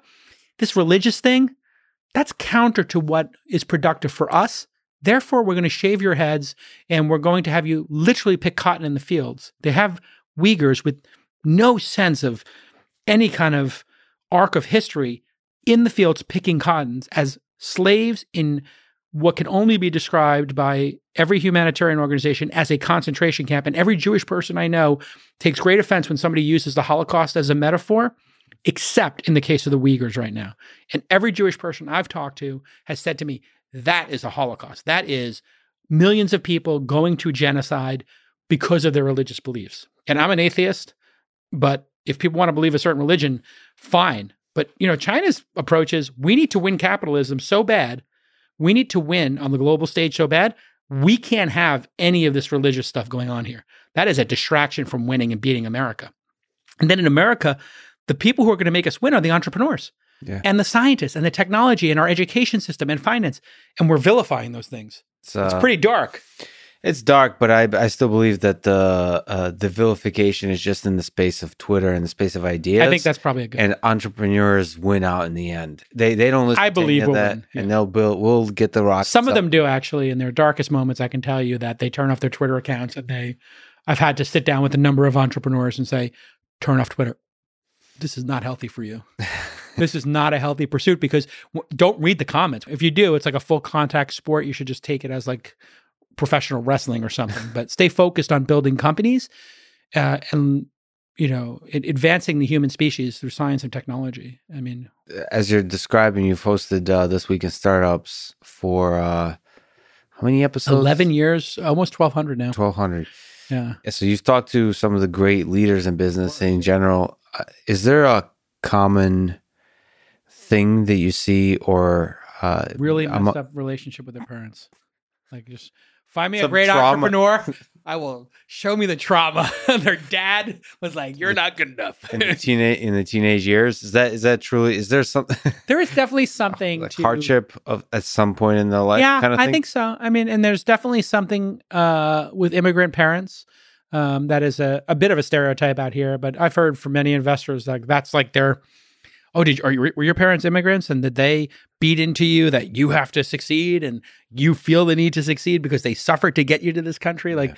there is an archetype there that I hear. I, when I started investing, I heard from a lot of people is like, yeah, you want to find those immigrant founders who are coming out of Stanford because they had to fight to get there and their parents had to fight, right? So it's like two huge fights and there's so much at stake as opposed to somebody who's fifth generation and like had everything handed to them and they were legacy and got into schools for free. But I think in general, the ability to get people to join you on that journey yes. is so critical. So you have to be charismatic, and it doesn't mean like you're an extrovert. There are introverts who are super charismatic, uh, and there are soft-spoken people. They don't have to be like super vivacious or rambunctious people. Um, they could be just quiet assassins. But you need to be able to get people to come on the journey with you. You have to be that storyteller, and you have to have that passion, and then you have to transfer that enthusiasm to investors, the press, to customers, to all the stakeholders. And if you're enthusiastic about it and you're engaged, then it's easier for people to come on that journey. And that's why people really start to think about, well, what is the purpose of what I'm doing? Mhm. And it sounds corny. And I when I first heard that, I was like, it's kind of corny. But then I read this book by I forgot his name, Rick something. Um, he wrote The Purpose Driven Church. Mhm. And he had spoken at a TED or something, and everybody went crazy about it. And he's like, a church should have one purpose, one single thing they do. And, and like his church, which was like one of these mega churches in San Diego, just wanted to do education for this specific country, and that's all they did. And they just they benchmarked themselves. I think it's very important to have a purpose and a mission. Not everything, uh, but you know, a specific purpose of some kind of joy that you want to put into the world. You want to solve some kind of big, hard problem.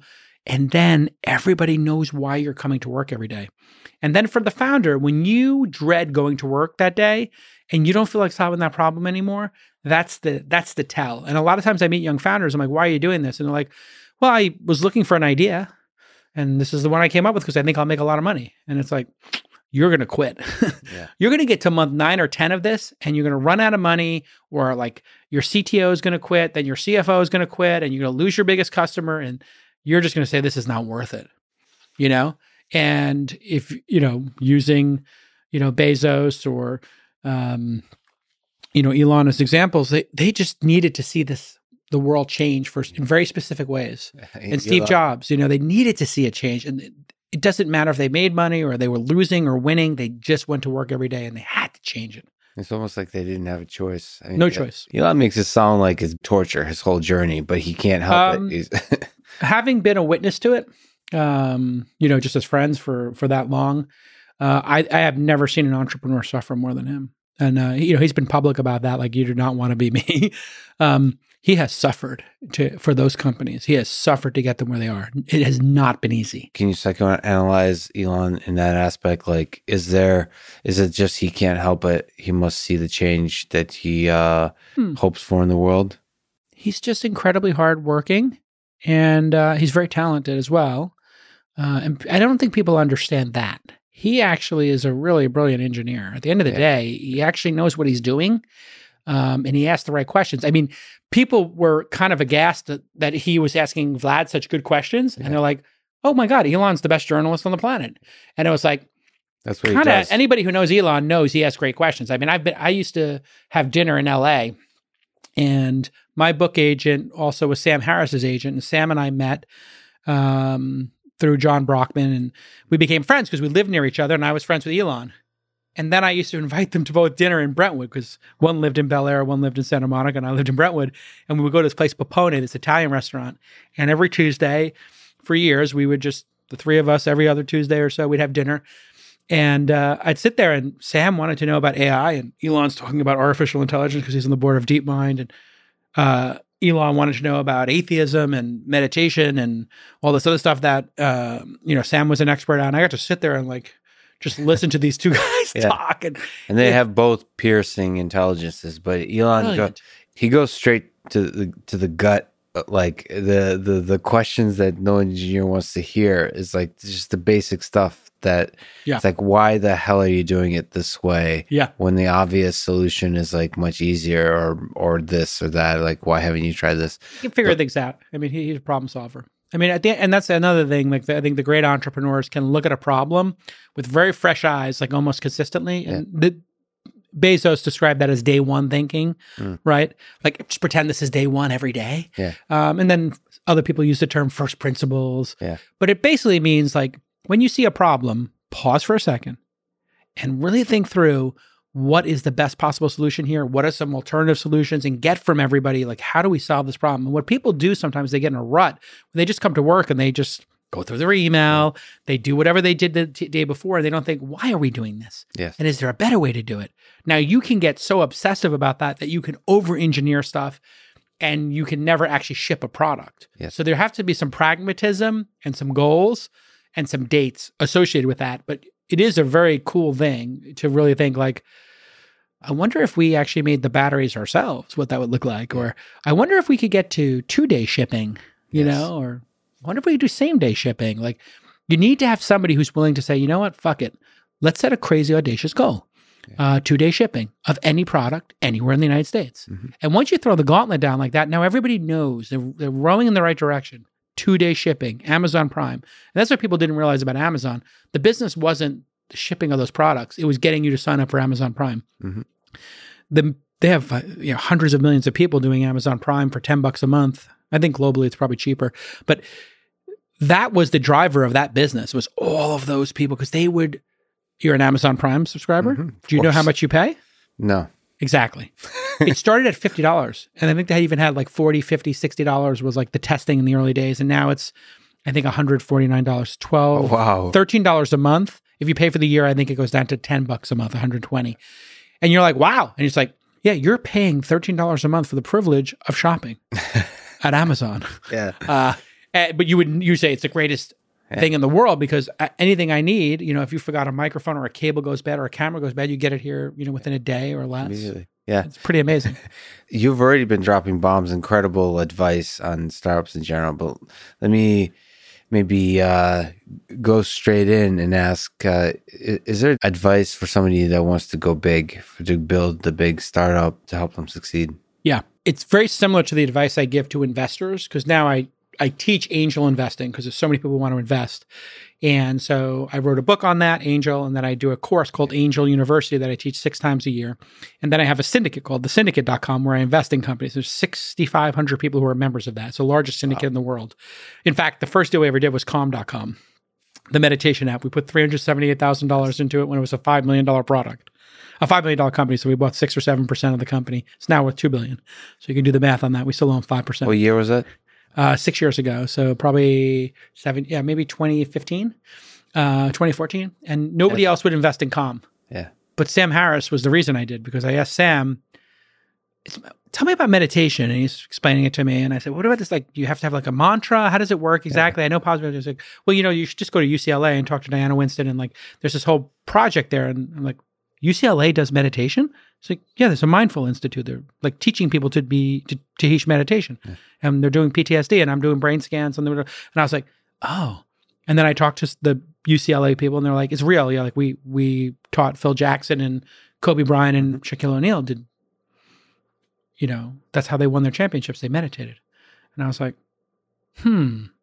If UCLA is doing it, Sam says it's cool. Well, fuck it, I'll put money into that and that's the second biggest investment in my career after Uber, and it will, in all likelihood, become the biggest. I mean, it's between Uber, Robinhood, and Calm, um, And long story short, when I'm teaching people to angel invest, there's really two things that you cannot cannot fake.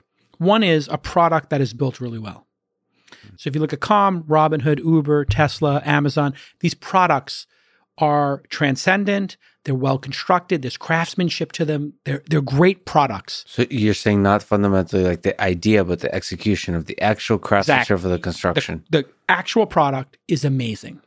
Then um, there's customers, and that every business has ultimately a customer, and that customer, if they are in fact delighted by that product, that's the magic, because you need a team to build the product, and then you need customers to use the product, and really those three vectors are undeniable. Now you could have great teams that build a bad product doesn't happen too often um, or you could have customers who don't like the product but generally speaking a great team will build a great product or a good product and iterate and then eventually delight customers and so most people say the team is the most important but um, there's a lot of smart people out there and let's assume that you can have you can raise money for your idea or you have money or you can just convince people to do it for free if you make a great product and it connects with users, that's the magic. You look at Clubhouse, it's actually a really well designed product.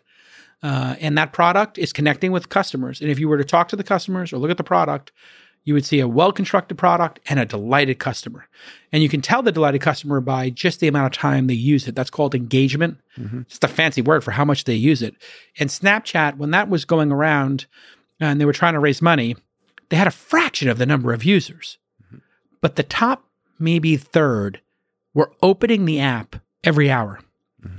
And that nobody had ever seen that before. People were using Facebook, you know, a couple times a day, the top users, but nobody had ever seen people using it every day for 100 days in a row, every hour. And I was like, what's going on here? It's like, oh, the ephemeral messaging and then the streaks. They had created these streaks between people where, you know, every day and then people would be like on vacation, like, I just have to open my streak and keep my streak with Lex that we chatted every day going. And so they had this like addictive nature to it. And that's why Clubhouse was able to garner so much investment is the number of hours people were using it every month uh, was just unbelievably off the charts. Some of that is execution, but some of it is the, the weird little magic of the Product market fit. yeah. So, so there's something. I mean, Clubhouse. There's a. It's still a mystery to me because I also use Discord voice. There's an intimacy to voice. Oh, for sure. That well, you ha- get people's yeah tent. It's it's Yeah. I, well, it, but like the video gets in the way. Actually, in a Yeah. weird way. There's a privacy when you just use voice. People are not taking showers now, Lex. I mean, Yeah, this is- it, we're this in a pandemic and people just roll out of bed. And the hair Nobody- thing, nobody's getting haircuts. Nobody's hair is good. Nobody's getting haircuts. Yeah. People are wearing gym clothes. I mean, Zoom is just horrific to be on Zoom for five hours a day. It is exhausting. Well, it, it does make me wonder what the what uh, once we emerge from the pandemic, whether uh, pro- uh, product market fit, how that evolves with uh, with Clubhouse and all those kinds of things. Yeah, no, Clubhouse is a beneficiary of the pandemic for sure. When do you think uh, the pandemic? When do you think debts will be under, let's say, two hundred a day, and we'll have two hundred million people on the other side of this? Because that's kind of what it takes, right? You got to get to 150, 200 million people on the other side in America. I haven't, you know, I personally stopped deeply thinking about this because I've been frustrated for so long Ah, that you checked out. I almost checked out because it uh, uh, psychologically allows me to carry on. Because I thought for many months now uh, that testing needs to be done at scale. And it still hasn't gotten done. And it has been, So we gave up basically on testing. We gave up. because we're and we're all sitting there waiting for vaccine to come along, uh, and the distribution of the vaccine is not. You know, it's struggling from the same kind of things as the testing. It's going to take uh, quite a bit of time. So it does. If everything goes great, meaning there's not a second strand of the virus that's going to create a second major wave, that I am cynical enough to think that it won't be until midsummer that we start opening back up. And it, Yeah, I think it's going to be May, June. I'm a little bit earlier than you. I've been tracking it. It's like 1.5 million shots in arms a day. I think this vaccine's been undersold.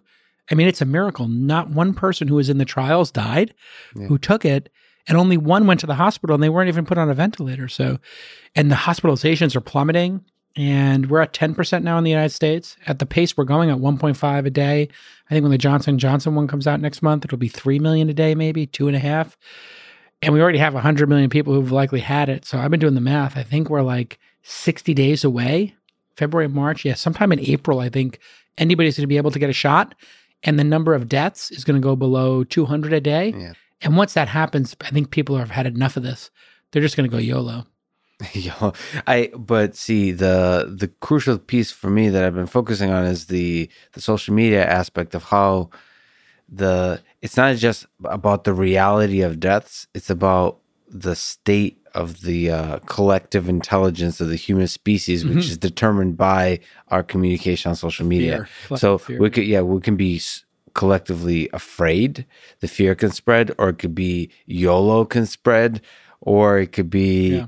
uh, like all, all different kinds of misinformation. And of course, during the election year, the politics influences our perception of Yep. what is true and not. But you know, having real, rigorous, nuanced conversation about this kind of stuff is the way is the way out of this, and Mm. that's where social media really comes in because social media drives division, Mm. where the people form tribes and so on. And it, it feels like it's honestly a technology problem.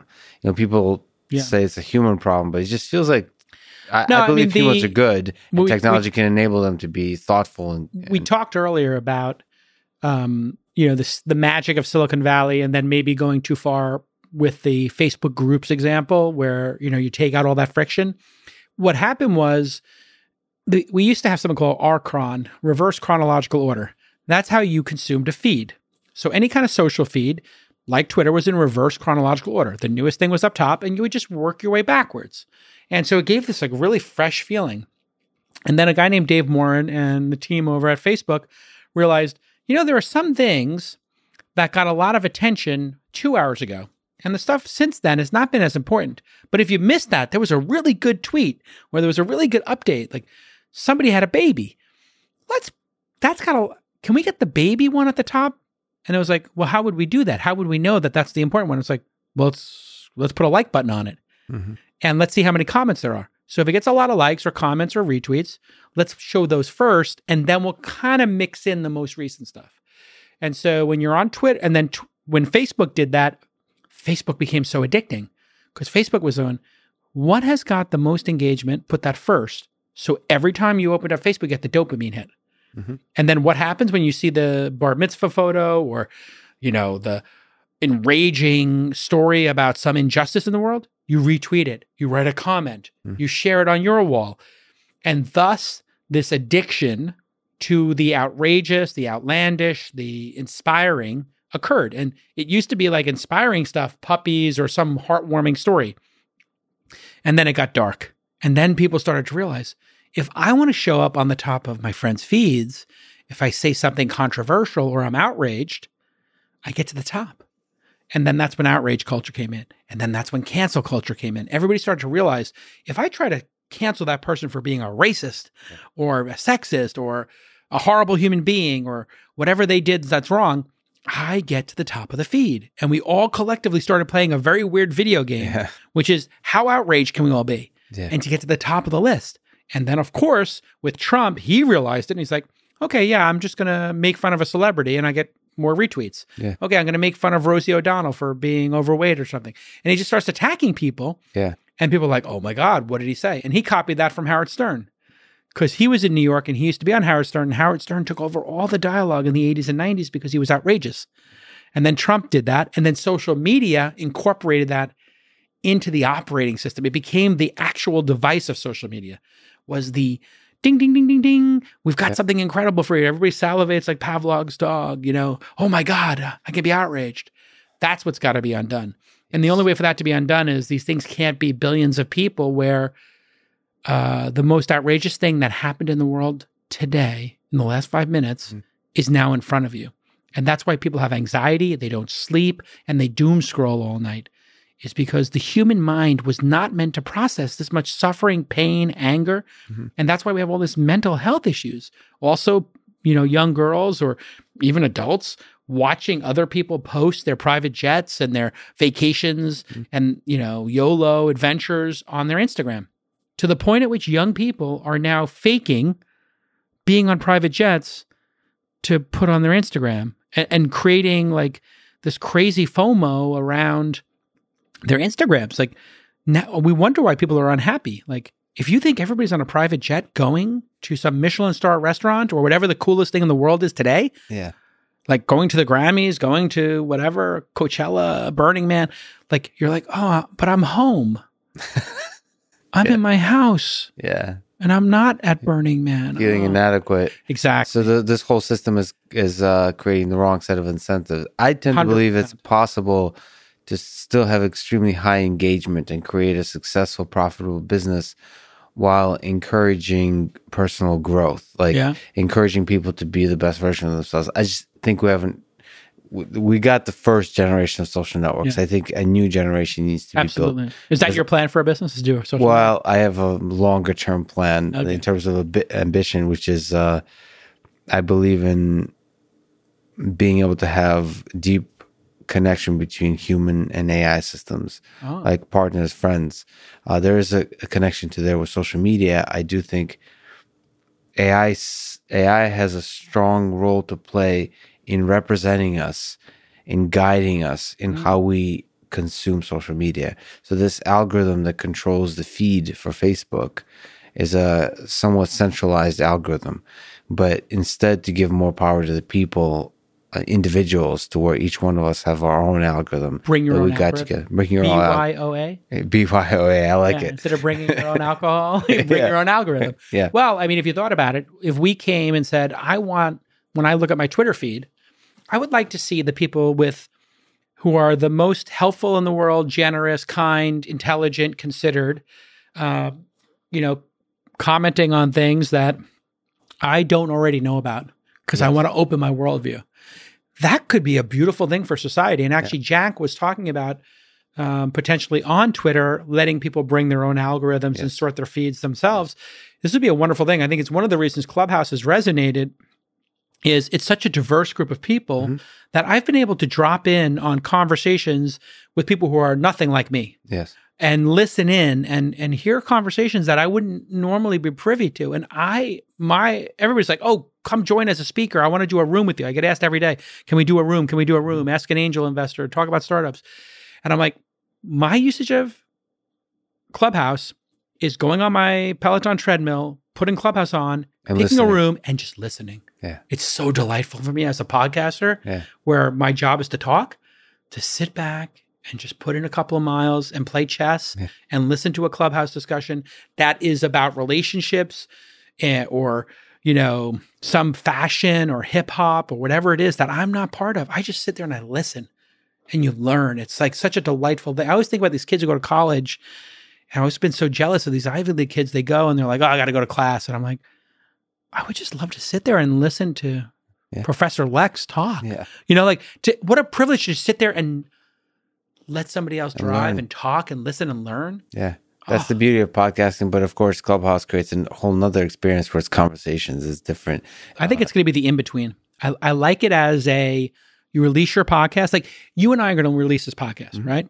And then at some point, I'll have you on my pod when you launch your startup. And then so, at some point, somebody's going to be like, uh, you and I will run into, I, and I ran into you. I saw you were on Clubhouse the other night, and I well, I was busy, but I was gonna, almost going to click on you and say, let's start a room together. Yeah, but you and I will start a We room should. together with Eric Weinstein or somebody, or Sam Harris will jump in, or Elon, and we'll have a different experience, Yeah. which will just shoot the shit, Yeah. and it'll act as like a fabric uh, and, and a little filler between the tent pole podcasts, Mhm. right? Like you and Eric, you've done three, I think, with Eric. Yeah, we just four. I haven't released the fourth yet. Oh, okay. So I I, I watched all three because I I really thought your Yu Wei and him like giving you advice was very interesting dynamic. I thought it was very yeah, interesting yeah. dynamic. Um, and I find him like a fascinating cat. Yeah, we we know everybody in common except we've never met. It's very weird because you know you you think about the social graph in the real world. This is why I think augmented reality is going to be such an amazing product. I just have one killer feature I want for augmented What's that? We wear our glasses, and when I look at you above your head, I see the relationships we have and the things we've done together, Yes. right? So I see, oh, you both know Sam Harris, or you had Elon on the podcast on this date, or you and I were both at Burning Man in 2016. So like the most meaningful element of our connection Correct. network. Yeah. And then, because we would discover that through small talk, but imagine you're like at a party and you look and it just, people glow. And Yeah. you just see a glow around a person. And like green means you have some financial relationship, blue means you have some friendship one, Yeah. yeah. or yellow means you have friendship one, blue means you know nothing about each other. You have no connections. You're like, Yeah. wow, these blue people I have no connection to. Yeah. These people, that one's glowing red. We know seven or more people in common. Yeah. And those are the seven people. Oh, we should go talk about how we know each other. Yeah. That could, and, and that sort of happened with Facebook, remember, or MySpace, where you were like, oh, you know that person, friend of a friend? Yeah. But that's what is going to be AR's like. This is why I think if Apple figures out AR or Snapchat and they just have those glasses, you know, forget about VR. It's just nauseating and whatever. But AR, where you put the glasses on, you see the real world, but you augment it. You, or you make, uh, just like you were saying, you make it frictionless, a very low friction Yep. to make a deep human connection because you you have all the basic elements there already. Oh, yeah, let me, Now think about the unintended consequences of what I just described. it could get creepy and weird. The, the privacy thing. Uh, yeah. I mean, could- I mean, people will opt. I- Here's the thing: people, your privacy is an illusion. Like Yeah. all this information is there, and then people are more than willing to give up privacy in exchange for some value. You know, it's a value trade, yeah. and giving if if my Tesla. When I'm driving in the direction of my house, just starts the navigation and saves me three clicks, and that friction's gone.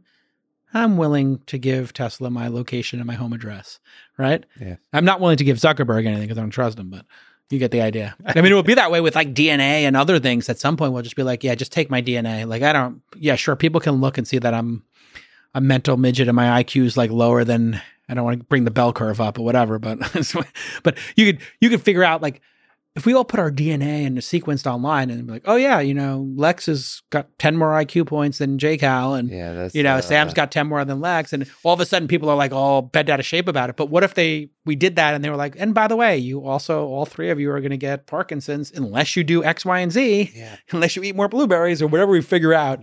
They're you know. going to accept it pretty quickly. Yeah. That's Brave new world. brave new world. I, I, I have to ask you, you're just like Mm. you were saying, you're one of the world experts in investing and in, uh, In startups. In, in startups. Uh, yeah. Uh, the VC and so on. From the perspective of the startup, Mm. I was always kind of skeptical of raising money. Mm. It it feels like people do it too quickly, too easily, um, but I don't know what the hell I'm talking about.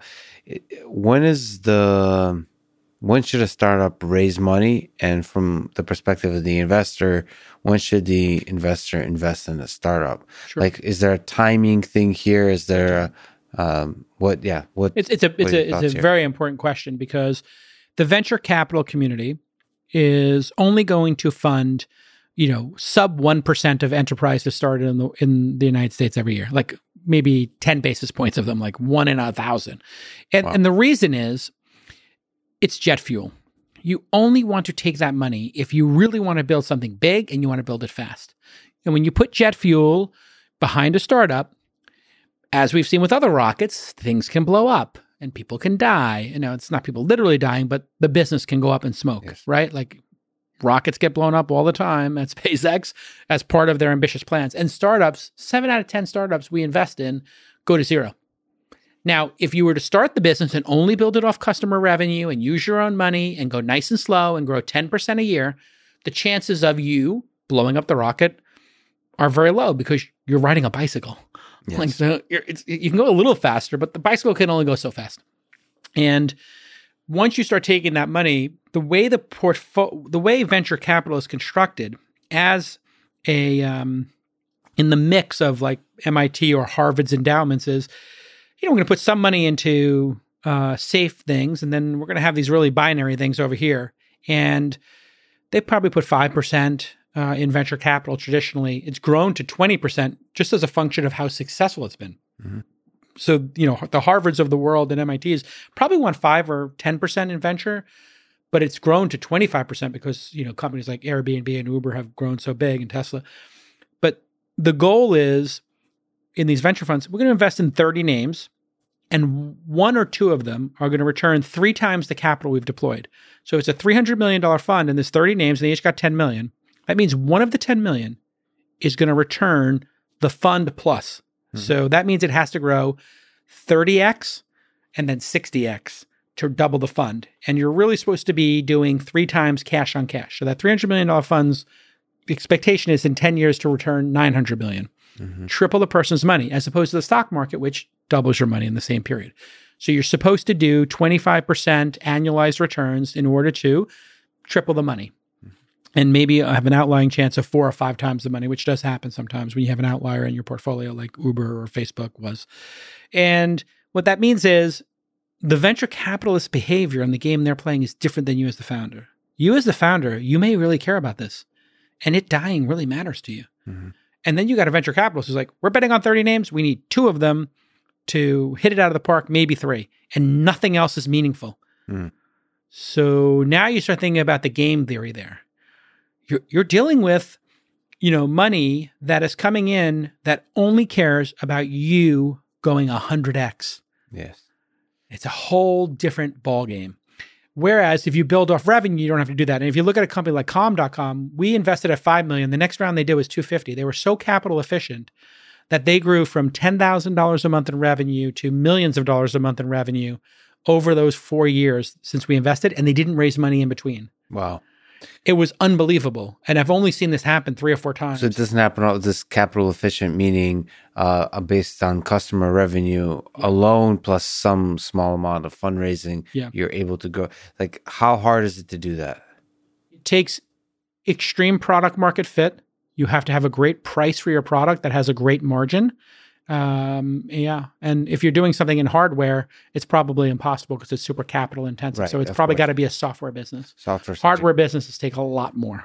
Do venture capitalists get in the way at all of the business, or do or is So it, it depends. to get out of the way? Yeah. If you if you get young venture capitalists who are starting their career, they're very nervous and scared because they're putting all these bets. Yeah. And then there's a very weird thing that happens.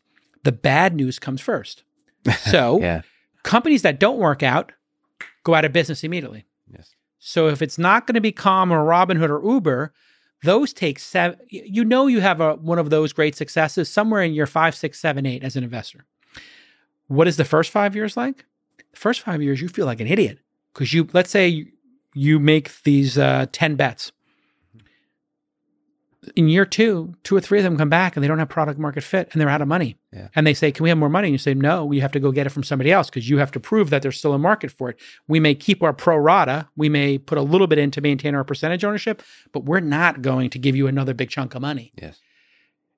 And that company dies. So now you've got 10 million, poof, up in smoke. Boom, 10 million up in smoke. So this is called the J curve, where your performance goes down.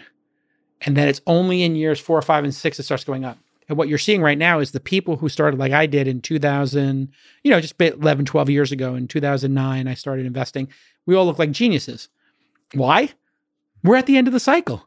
We invested after when the stock market was on the floor after the financial crisis. And it's gone straight up since. So everybody look, there's a couple little blips in there, but generally speaking, there hasn't been like a major crash, uh, with the exception of the pandemic crash, but that bounced right back. And so, you know, it takes a decade to figure out if you're good at it. Mhm. And then if the market crashes again, everybody feels like an idiot again, the cycle starts again. So you are now, as a founder, you are now inserting yourself into that casino. Yes. And now you've got all these other forces pushing and pulling. And you're growing, let's say your company was growing 50%. You feel like, wow, I'm successful. I made a million dollars last year. Now I'm doing a million and a half. And, and the first thing a VC is going to say to you is, how do we triple? We're move, we're growing too slow. See, but that's like you said that beautifully. Uh, is a rocket fuel. It's uh, in in the sense it's a kind of motivation. It's a drive. I mean, it, it's a Yes. positive. So if you want that, yes, that's like- if you want that. if you want that, if you want to go to Navy SEAL school, you're going to be in pain and they're going to put that hose in your face while you're underwater with your hands tied behind your back in the pool and you're going to be choking and you, they might have to do CPR on you. And like every couple of years, tragically, somebody dies in Navy SEAL school. Yeah. Well, if Doesn't you- mean we're getting rid of the Navy like SEALs. Rocky. If he dies, he dies. I don't know if you know who David Goggins is by any chance. I do. I mean, I don't know him personally, but oh my lord. so I'm I'm running 48 miles together with him in person in a month. I'm What? doing up You're doing an ultra marathon? with him and probably other stuff because he enjoys just breaking people and making them cry. Oh So my god, I'm so jelly. so no, I well I offered we we agreed a, a while ago to do a podcast, and he's like, "Oh yeah, come, we'll, we'll do it this date." And Is he in oh, the Bay and- Area? Uh, I don't know where the hell he is, but we're doing it, and uh, I, I don't think I'm supposed to say where it is, Oh, but it's not anywhere close to anywhere of this. Okay, It's in the middle of nowhere. Got it. But he seems to be in a bunch of different locations. Like he he's uh, in Oregon or something like that. Like what does he do for outside of writing books and being inspirational? Does he actually train people or like yeah, no, life coach he, or what he's he doing? just he's uh, full time insane. Like he fights forest fires like for a few months a year wow. as a farmer, like unpaid labor. Like he, you know, there's a bunch of people who are like him, like Navy SEALs and so on, that kind of make a career out of motivational speaking, all that Yeah, kind of yeah, stuff. He's not interested in any of that. He's literally interested in uh, just doing hard shit all the time, Breaking himself. breaking himself. he is, seems like he wants to break himself. And that that book is amazing. And the audio book's amazing when he's talking about how fat he was Yeah. and how he just had to go and keep running and his like legs are broken and he's just in super pain and he just goes through it. It's really inspiring. The I- inspiring thing also. are you going to videotape yourself doing this? I, Yeah, I yeah. can't wait to see you get destroyed. Yeah. Well, this is going to be so dies. entertaining This for the be- for the Lex audience. Woo! The pain. Uh, but the other Oh, yeah. inspiring thing is he's he's uh, happily married, Oh, good. and there's a partnership there that's you know everybody finds a um, Mhm. there's a tension, there's a push and pull that's beautiful. I think. Uh, uh, but and speaking of uh, beautiful push and pull, uh, how about that transition? Here we go. uh, uh, you and Chamath uh, on uh, he's a friend of yours, Bestie. a, a We're bestie, besties. yeah. Yeah, good friend. I mean, he's there's very few people in my life. Him, Elon, David Sacks, John Brockman's. Very few people have supported me as much as those folks. I, I mean, I'm a huge debt. So he's also co-host on the All In podcast. We taped episode 21 today. Oh, today. Cool. Yeah. Uh, uh, every I'll- Friday now. They want to do every Friday. They're addicted, like me and you are, to podcasts. so you're going to release it when?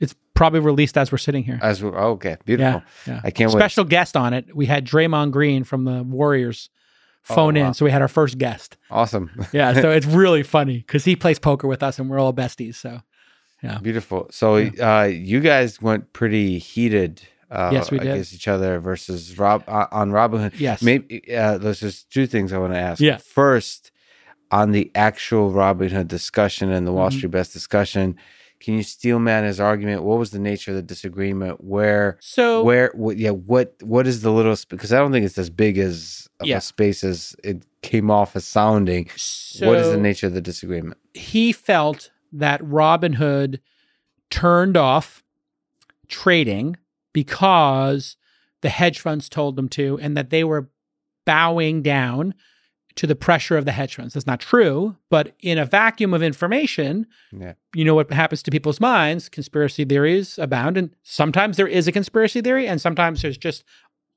the appearance of impropriety or a bunch of related things. Like when you look at the Trump situation with Russia, like was Trump trying to coordinate with Russia or were the Russians just screwing with a bunch of like neophyte, idiotic dipshits like, you know, Donald Trump Jr. who don't know any better. Yeah. And they don't know that you shouldn't meet with the Russians. And if you do meet with the Russians, you are probably a useful idiot. You probably should tell the FBI. Like they're just a bunch of idiots in all likelihood. Who knows? and, And there's a the- vacuum of information like and there's a right? vacuum of information. We don't know. And the Russians are trying to compromise everybody. So would you call it a conspiracy or would you call it an attempted, you know, uh, conspiracy? There was no conspiracy here. What it was was Robinhood needed to raise billions of dollars to stay solvent in all likelihood. Uh, and they weren't allowed to talk about it. Mhm. So they were forced into not talking about it in all likelihood and had to come up with that money or shut down. And then what got me upset with Chamath, and we had a talk afterwards that people don't know about. I'll talk about it here for the first time. On Sunday, we had to have a little, we had to air it out. yeah in the episode after you guys sound like you've had a private you've made up We had a private discussion, just one on one. And we said, listen, we love each other. We're besties. We've always been there for each other. What happened here? Hmm. And what happened there is I'm fiercely loyal to my folks, whether it's Chamath or Travis from Uber or Sacks or whoever. Yes. I'm just a loyal guy. Yes And I'm always ride or die with my founders. If I invest in them, even if they make a mistake, and Uber made plenty of mistakes, I always went on CNBC on my podcast and said, Hey, we're going to fix these things. I'm in touch with the team. Mistakes were made. We're going to solve them. This is a group of people with great intent who want to make the world a better place. And you know what? I was hated for it for a period of time with Uber. I was hated for it last week with Robinhood. I got a lot of blowback. But I think in both of those cases, eventually I was right. Uber's doing great stuff in the world. Robinhood's doing great stuff in the world. And I like to be loyal to my investments and my partners to, to just, I feel like if you invest and you're on the team, you know, you have really three choices. You can either fight for your team, you can go silent, uh, or you can throw your team under the bus. And I've watched investors throw the team that they invested in that made them a bunch of money under the bus. Not acceptable to me. And being quiet's not acceptable to me. So I always ask the founder, do you want me to, is it okay if I go out and defend you publicly? If they say yes, I do it. That's and then beautiful, by the way, because what else do we have in this world if not friendship? It's, it's loyalty means everything to me. I grew up in Brooklyn where if you were not loyal and you, you know, and you were not loyal to your crew, then you, you were a Ronin. You were a, you know, out there on your own, flailing in the you know, and trust me, you do not want to be on your own in 1970s, 80s Brooklyn, Manhattan. like you need to have a crew with you. I've gotten into, you know, yeah. you, don't want to get into a fight with 10 guys and be alone yes. or just be with you. You need a crew to survive. So I just learned or, early, and my dad, who owned a bar, um, just drilled into me being loyal. And so for whatever reason, I'm a bulldog when it comes to loyalty. And Chamath came out and said, you know, these guys need to go to jail and they're scumbags. yeah. And I and I'm trying to defend them, and I'm in a position where I can't defend them because I don't have complete information. There is no complete information. It's in the heat of the moment. And then it becomes the number one story. Yeah. And it's my number three investment. Yeah. And Chamath has a competing company, SoFi. Yeah. And he's killing my guys. And then I started killing his guys. Yes. And then all of a sudden we're like, wait a second, we're best friends. Yes.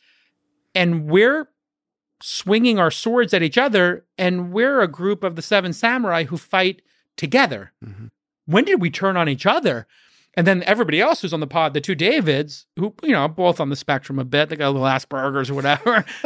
no offense, Lex. None taken. None taken. I'm not saying, you know, yeah, there is a, yeah, you know, yeah, you're into AI and, you, you know, you might be somewhere. No, not a coincidence, yeah. Might not be a coincidence. Anyway, we upgraded the two Davids firmware. We're going to upgrade your firmware after this. I'll give awesome. you, a, yeah, you how, you're on the 1.5. You have the three emotions now, or should we add a fourth? no, Do you want to go with joy? I'm on the 2.0. Already. You're on the 2.0. You got the yeah. joy. Oh, yeah, okay, How's it working out for you? The uh, joy chip. It's difficult. It's, it's difficult. You'll get there. just let it happen, Lex. Just let the let the joy happen. Yeah. So anyway, we just talked about it offline, and we decided, like, listen, we didn't pre-game that episode and I happened to be skiing with my family. I had taken the first like vacation since goddamn pandemic started, and I was having a wonderful time. And then this whole thing blows up. I'm coming off the mountain, just you know having a great time with my daughter skiing, and eh, you know, and then I'm mixing it up with him, and you know he had a short fuse about it because he was triggered. He told me because he really feels like he's fighting to defend, you know, the everyman, and I was like, yeah. that's what my team's doing. That's why they named the company Robinhood. Yeah, we're on the same side here. Yeah. And then over time, we've started to see the explanation come out. And, you know, people who are friends are going to have disagreements. In the podcast, it happened to happen very publicly, and we didn't know it was going to become the number one story mm-hmm. in the world. If Trump still had his Twitter handle, this would not have been a story. Yeah. Tr- Trump would have said something about GameStop, and he would have t- co opted the entire conversation. Yeah. So, in a way, going back to our censorship discussion, I might actually be in favor of Trump being censored, only Just because, only because how delightful has it been since January 20th? Yeah. That we can all focus on something other than him. Yeah. He was exhausting. I mean, the amount of cycles he took on our he, processors. He the, uh, the oh. And now this is a little bit more of a, a distributed like this. Yeah, everybody gets a chance to be the number one news story. Everybody gets a chance to to discuss it. But so on a scale of one to ten, how much do you love uh, Chamath? Oh, it's eleven. I mean. I love Chamath. I mean, we played cards last night. We're we're besties, and you know, I would I would I would literally jump in front of a, a bullet for him. I mean, what's the lesson in that discussion? Because it was super. I wouldn't I think the love was felt and the respect was felt throughout, even when you guys were going pretty vicious on each other. I uh, is there a lesson to be learned? Do you regret any of that conversation? No, I mean, I think he he he told me that he regretted some of the things he said. He said publicly on the podcast, like, "Listen, I was a little hot. I may have said things in the heat of the moment, but I don't live with too much regret because I always think about intent. And it's one of the nuance, nuance and intent have been totally lost." The idea that we could have any of kind of a nuanced discussion about things seems to have been forgotten. Yeah. And the fact that people don't look at people's intent. If you hurt somebody's feelings or you disrespect somebody or you you, you do something mean or whatever, I always look at the intent.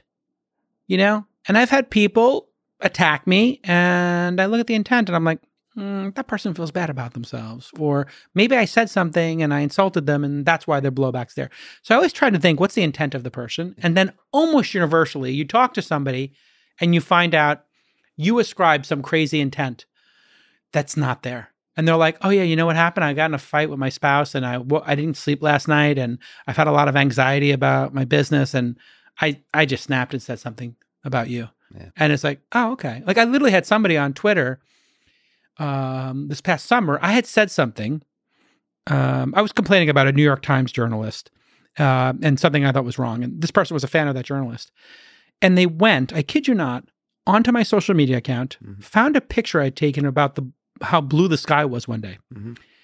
They reverse image searched the tree line, found the tree line on Google image search somehow with a reverse image search, found a, an old listing that some broker had listed on their like website of my house, Mhm. and then posted my home address, the value of my home, and uh, doxed me on Twitter. And I'm like, what is going on here? So I call the person Yeah. and I, I look them up and they work in private equity in Boston. Mm. And I look and I'm like, this person works in Boston. It's July 4th week. So, and I, when I look at the person's LinkedIn, we have seven people in common. Mm. So going back to the AR conversation real quick, Yeah. I'm like, okay, this person literally just doxed me. I asked them to take it down. They told me they won't take it down.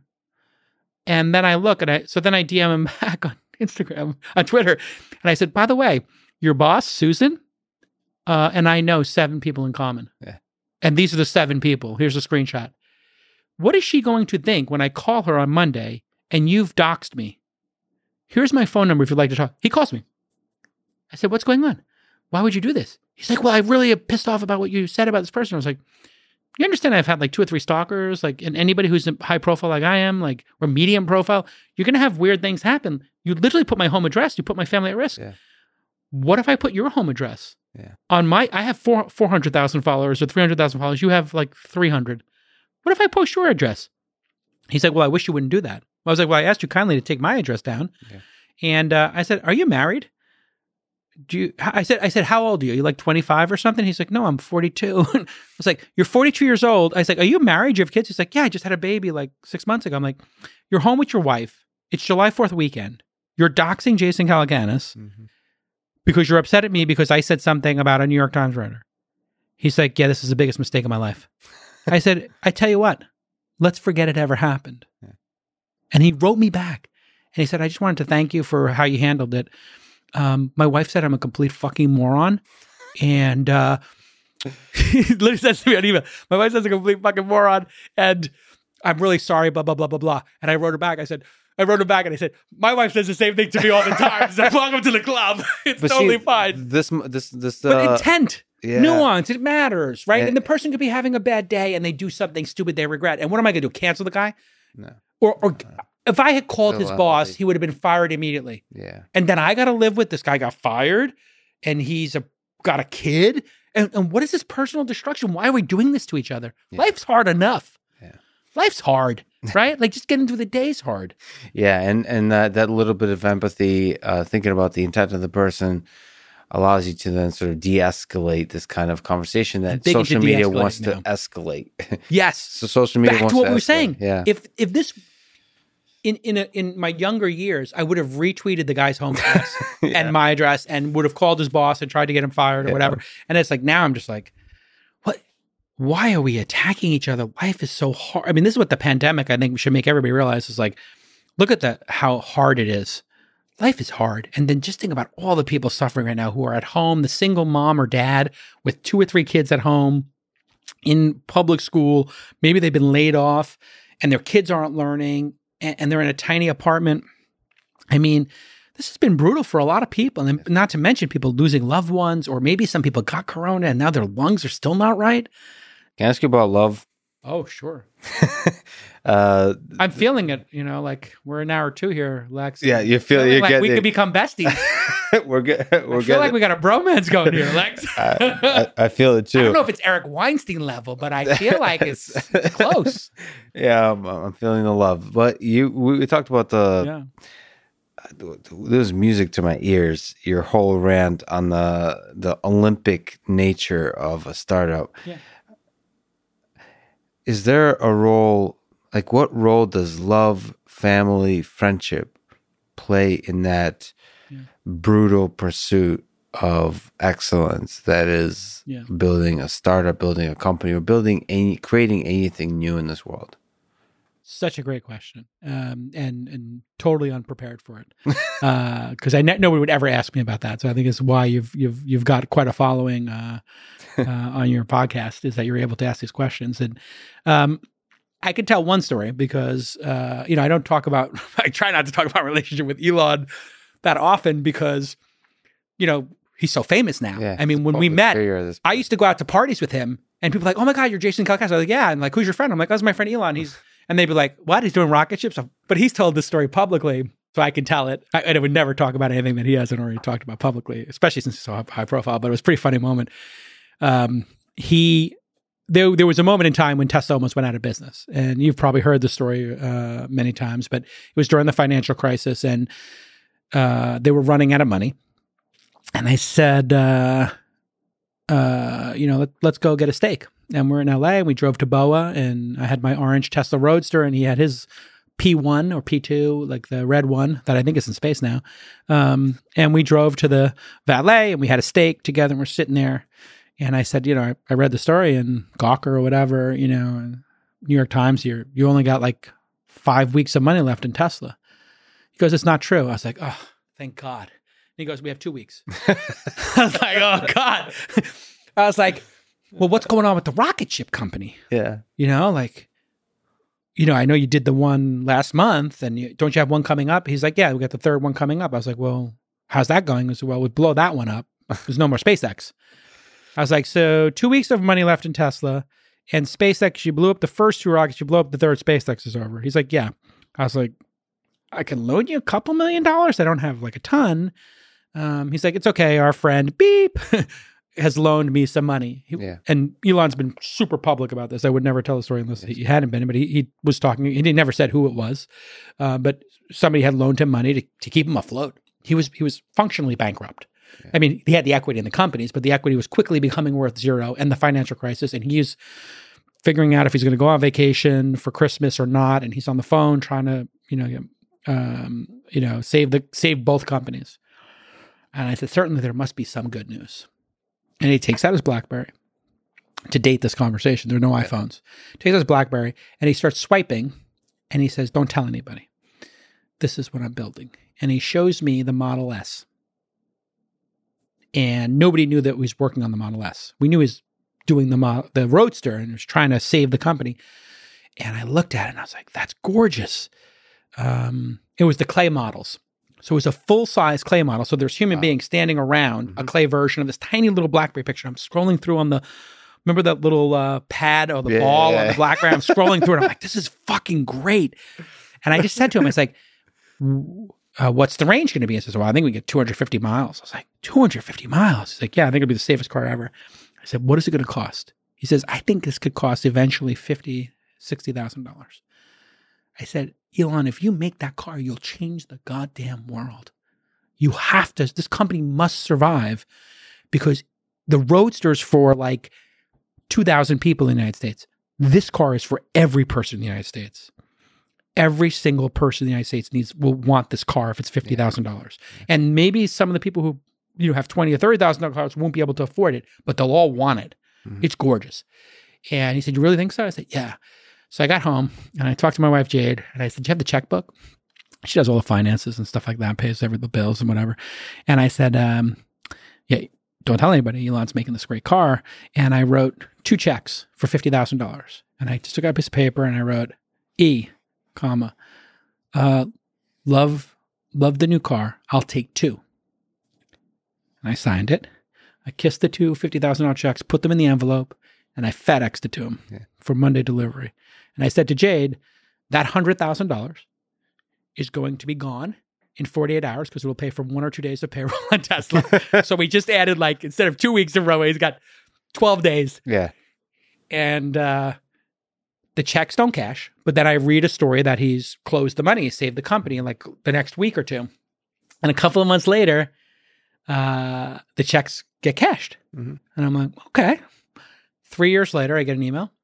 Your reservation number, it's from Tesla. Yeah. Your reservation number is serial zero zero zero zero zero zero one. And then Five seconds later, your reservation number is zero zero zero zero seventy three. And I forward the number one to Elon. I said, uh, you know, I, I can't take number one, a signature number one. I can't take that. That's yours. yeah. And he's like, oh, I got five of them. And besides, you're the first person who ordered it. And I was the first person who had seen You're it. gonna get me to be teary eyed. And then I- I know, it was a very- a it was- beautiful moment. It was an incredible moment for both of us. And we talk about it sometimes, uh, you know, those moments in time. And when you, to your point about love, That's like the darkest moment, one of the darkest moments in his life, probably. That, I, I think it was. I can tell you it was the darkest period of his life for Yeah. sure. Uh, Yeah. and, and and he's been very public about how dark that was. And I think you know this is why I have great sympathy for the entrepreneurs of the world, like the suffering and the pain. And when he talks about the suffering and the pain that all of these founders have felt, and then we we're throwing rocks at them and we're criticizing them as they try to change the world and save humanity. And in Tesla's case, I mean, they weren't, you know, they they weren't like delivering pizza. I mean, they were trying to get us off of fossil fuels. Like this was a big, heady mission to literally save the environment, the planet, humanity. And the way they shorted that stock and they attacked him, it was always perplexing to me why any human being who is standing on God's green earth would want to throw rocks at the guy who is trying to stem the dam of global warming that is about to engulf all of us. How dare they throw rocks at that guy? Yeah. There's so many people you could throw rocks at. There's somebody who's making the Juul vaporizer. Throw rocks at that scumbag. No offense. but like whoever's making the Juul things and is, Yeah. you know, selling pina colada flavor to 12 year olds, like throw rocks at them.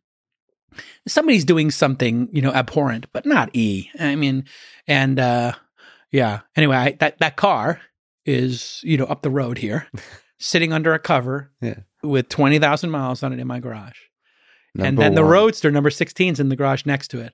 And every day I walk by the two of them and I get a warm feeling in my heart because I know E did it. Yeah. Against all odds, against all odds, he pulled it off. Uh, and it, it was that moment, that month in that 2000, I think it was Jan, it was probably December, January, December of 2008, I think. You know, it's just 12 years ago when you think about it, 13 years ago. It was dark. I mean, it was dark. And they, they almost had the same thing happen uh, you know, in the Model 3 production in June of two years, three years ago. And uh, I remember him just trying to get the Model 3 out the door, and the company almost crashed then. Most of these companies have, you know, these kind of moments. Um, and I think friendship is you get what you give. You get what you give. And if you are there for people, you're going to feel so good about having done that. And then the, the, the reciprocation effect, which you'd Mhm. probably know very well, is so great in the world that anytime you're kind to people, you build this incredible bond. And then what what are we at the end of the day, Lex? Besides a series of memories with the people we love. That's all it is. It's just a series of memories and moments. It's just moments. You ever see Blade Runner? Yes, of course. Do you remember what Rutger Hauer says at the end? All of these memories gone, like Mhm. tears in the rain. Yeah. I mean, that's our existence. It just all goes away at some point. It's just these drops of rain. Each each of those memories, just like one snowflake or one drop of rain, and they're all lost at some point, but they're here now. And that's why we have to be there for each other. That's why I feel like what I do is so important in this world. And I get such great meaning out of it. Just being a friend, just having these conversations. What you're doing on your podcast, just talking to intelligent people and spreading the word and the disciple, uh, the gospel of what they're saying and amplifying it. You're inspiring so many people. Every podcast, you get 500,000 people, a million people watch these videos. And there's some kid in Sri Lanka or some little girl in Afghanistan who's going to stumble upon this on YouTube and they're going to change the world in the next century because it's not just about America. Like, we, our story is almost over, right? Like we we were the story of the last two or three hundred years. I hope it keeps going, but there's all these other places in the world, Sao Paulo and and Africa, where people now have access to these videos Mhm. And somebody will hear this video and go, Elon did it. Oh, and that guy Jason was his friend. And oh, and, and Lex does those interviews with the, oh, yeah, I could do it too. Your little magical moment of love amidst the suffering with Elon, because you've talked about it, it'll have these ripple effects. It's Mhm. fascinating to think about. In So decades to come, Yeah. in new entrepreneurs being born, new Yeah. more love being put out there, in uh, more support through Yeah. these rough times when you're people are trying to create new things. Uh, I mean that that's a that's a beautiful thing. That's a beautiful. I I'm glad you think of friendship in this way. I'm deeply uh, grateful that you're loyal Every time you in the way you are. it, here- here's the thing. It costs you nothing to make this investment either. The the amount of time it takes to be bitter or angry uh, sitting at home uh, to be disappointed you, you could just channel that same amount of energy into being loyal loving kind and there for people. It just only takes the intention right? The water is going to those emotions are going to flow Mhm. right? Like sam would always tell me when i was struggling in my life uh, and i talked to him he'd say you know jason your brain is spewing all these ideas. Imagine you're standing sitting by a river and the river is all your ideas. You are not a slave to any one of these ideas. They're just whipping by like each of those little waves in the river. You can pick one of those ideas out and look at it and examine it and either keep it or throw it back in the river and let it go. And i was like wow sam. That, that was like of my entire friendship with sam harris that was like the one moment where i was just like oh my god. All my life i've wondered about all these thoughts in my head. Yeah. insecurities you know imposter syndrome. Yeah. like i didn't go to mit Yeah. you know I, i'm not the smartest guy. But somehow i made a career writing little 50k checks and now you know $3 million checks but whatever you know little checks and being a journalist and doing this little podcast. And it's added, it's added up to something. And i kind of i'm proud of it. I'm, I'm 50 and i'm kind of proud of what i did. And i and i wake up every morning i could retire and i say i kind of like what i do. I kind of like having the conversation and writing the check and then being on somebody's team. And i got offered to be in these giant mega funds.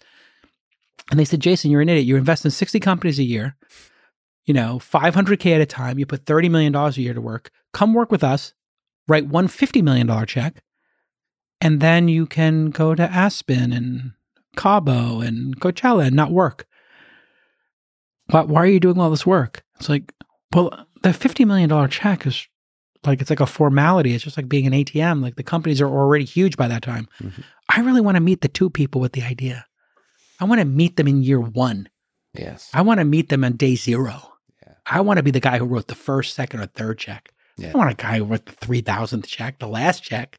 That's fucking boring. and make that basic human connection and also Totally. be there be with I them mean- through the rough times be with them with that Oh. first i mean the first early successes i mean that's a beautiful Uh, so great when they when when when a founder and their team get product market fit, and you just know it's going to work. Oh man, Lex, it's when when Calm would email me and they'd say, "We added, you know, the company's been growing and we're not going to go out of business, but we added some sleep stuff and then we added this other f- function and uh, we have a streak now and uh, we grew 10x in the last, you know, three months, and uh, we're good. You know, it's like, ah, that's nice. It's real nice. It's like it's a nice feeling when you Good, yeah. well, because so many of them die. We talked about that J Yeah. curve early. Imagine it's like, um, it's like all these baby turtles going out to the ocean, Yeah. and the seagulls are ripping them to shreds, and then the sharks are eating them. But then, like a couple of the turtles make it, uh. and they become wise old hundred year old turtles. yeah You know, and you're like, "Yep, I remember when you catched." And like all of your brothers and sisters were ripped to shreds by the seagulls, and you made it into the water, and then you made it out to the deep water.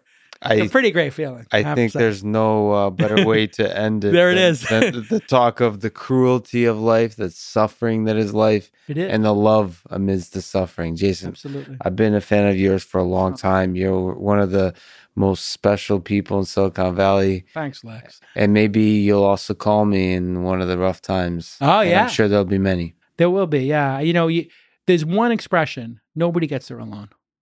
Yes. Nobody gets there alone, and anybody who thinks that they got there alone is delusional and kidding themselves. And they will at some point wake up and realize, oh shit.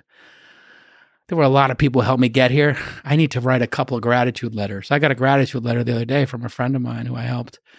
and uh, it was one of the you know you know about these gratitude letters people are writing. Mm. It turns out Martin Seligman in um, uh, was it Authentic Happiness? Anyway, the guy who really studied happiness and joy. Turns out one of the greatest amplifiers of joy in your life is to thank somebody for doing something for you. and somebody who I had helped just wrote me a letter. And I got in Christmas and I had the stack of Christmas cards and I hadn't opened them. Yeah. And it's the second week of January and I was just getting to like the last stack. And I opened it up and I almost missed it. It's an incredibly heartwarming letter about how meaningful like certain things I had done to Wow. help him along the way and how he'd always always appreciated my counsel.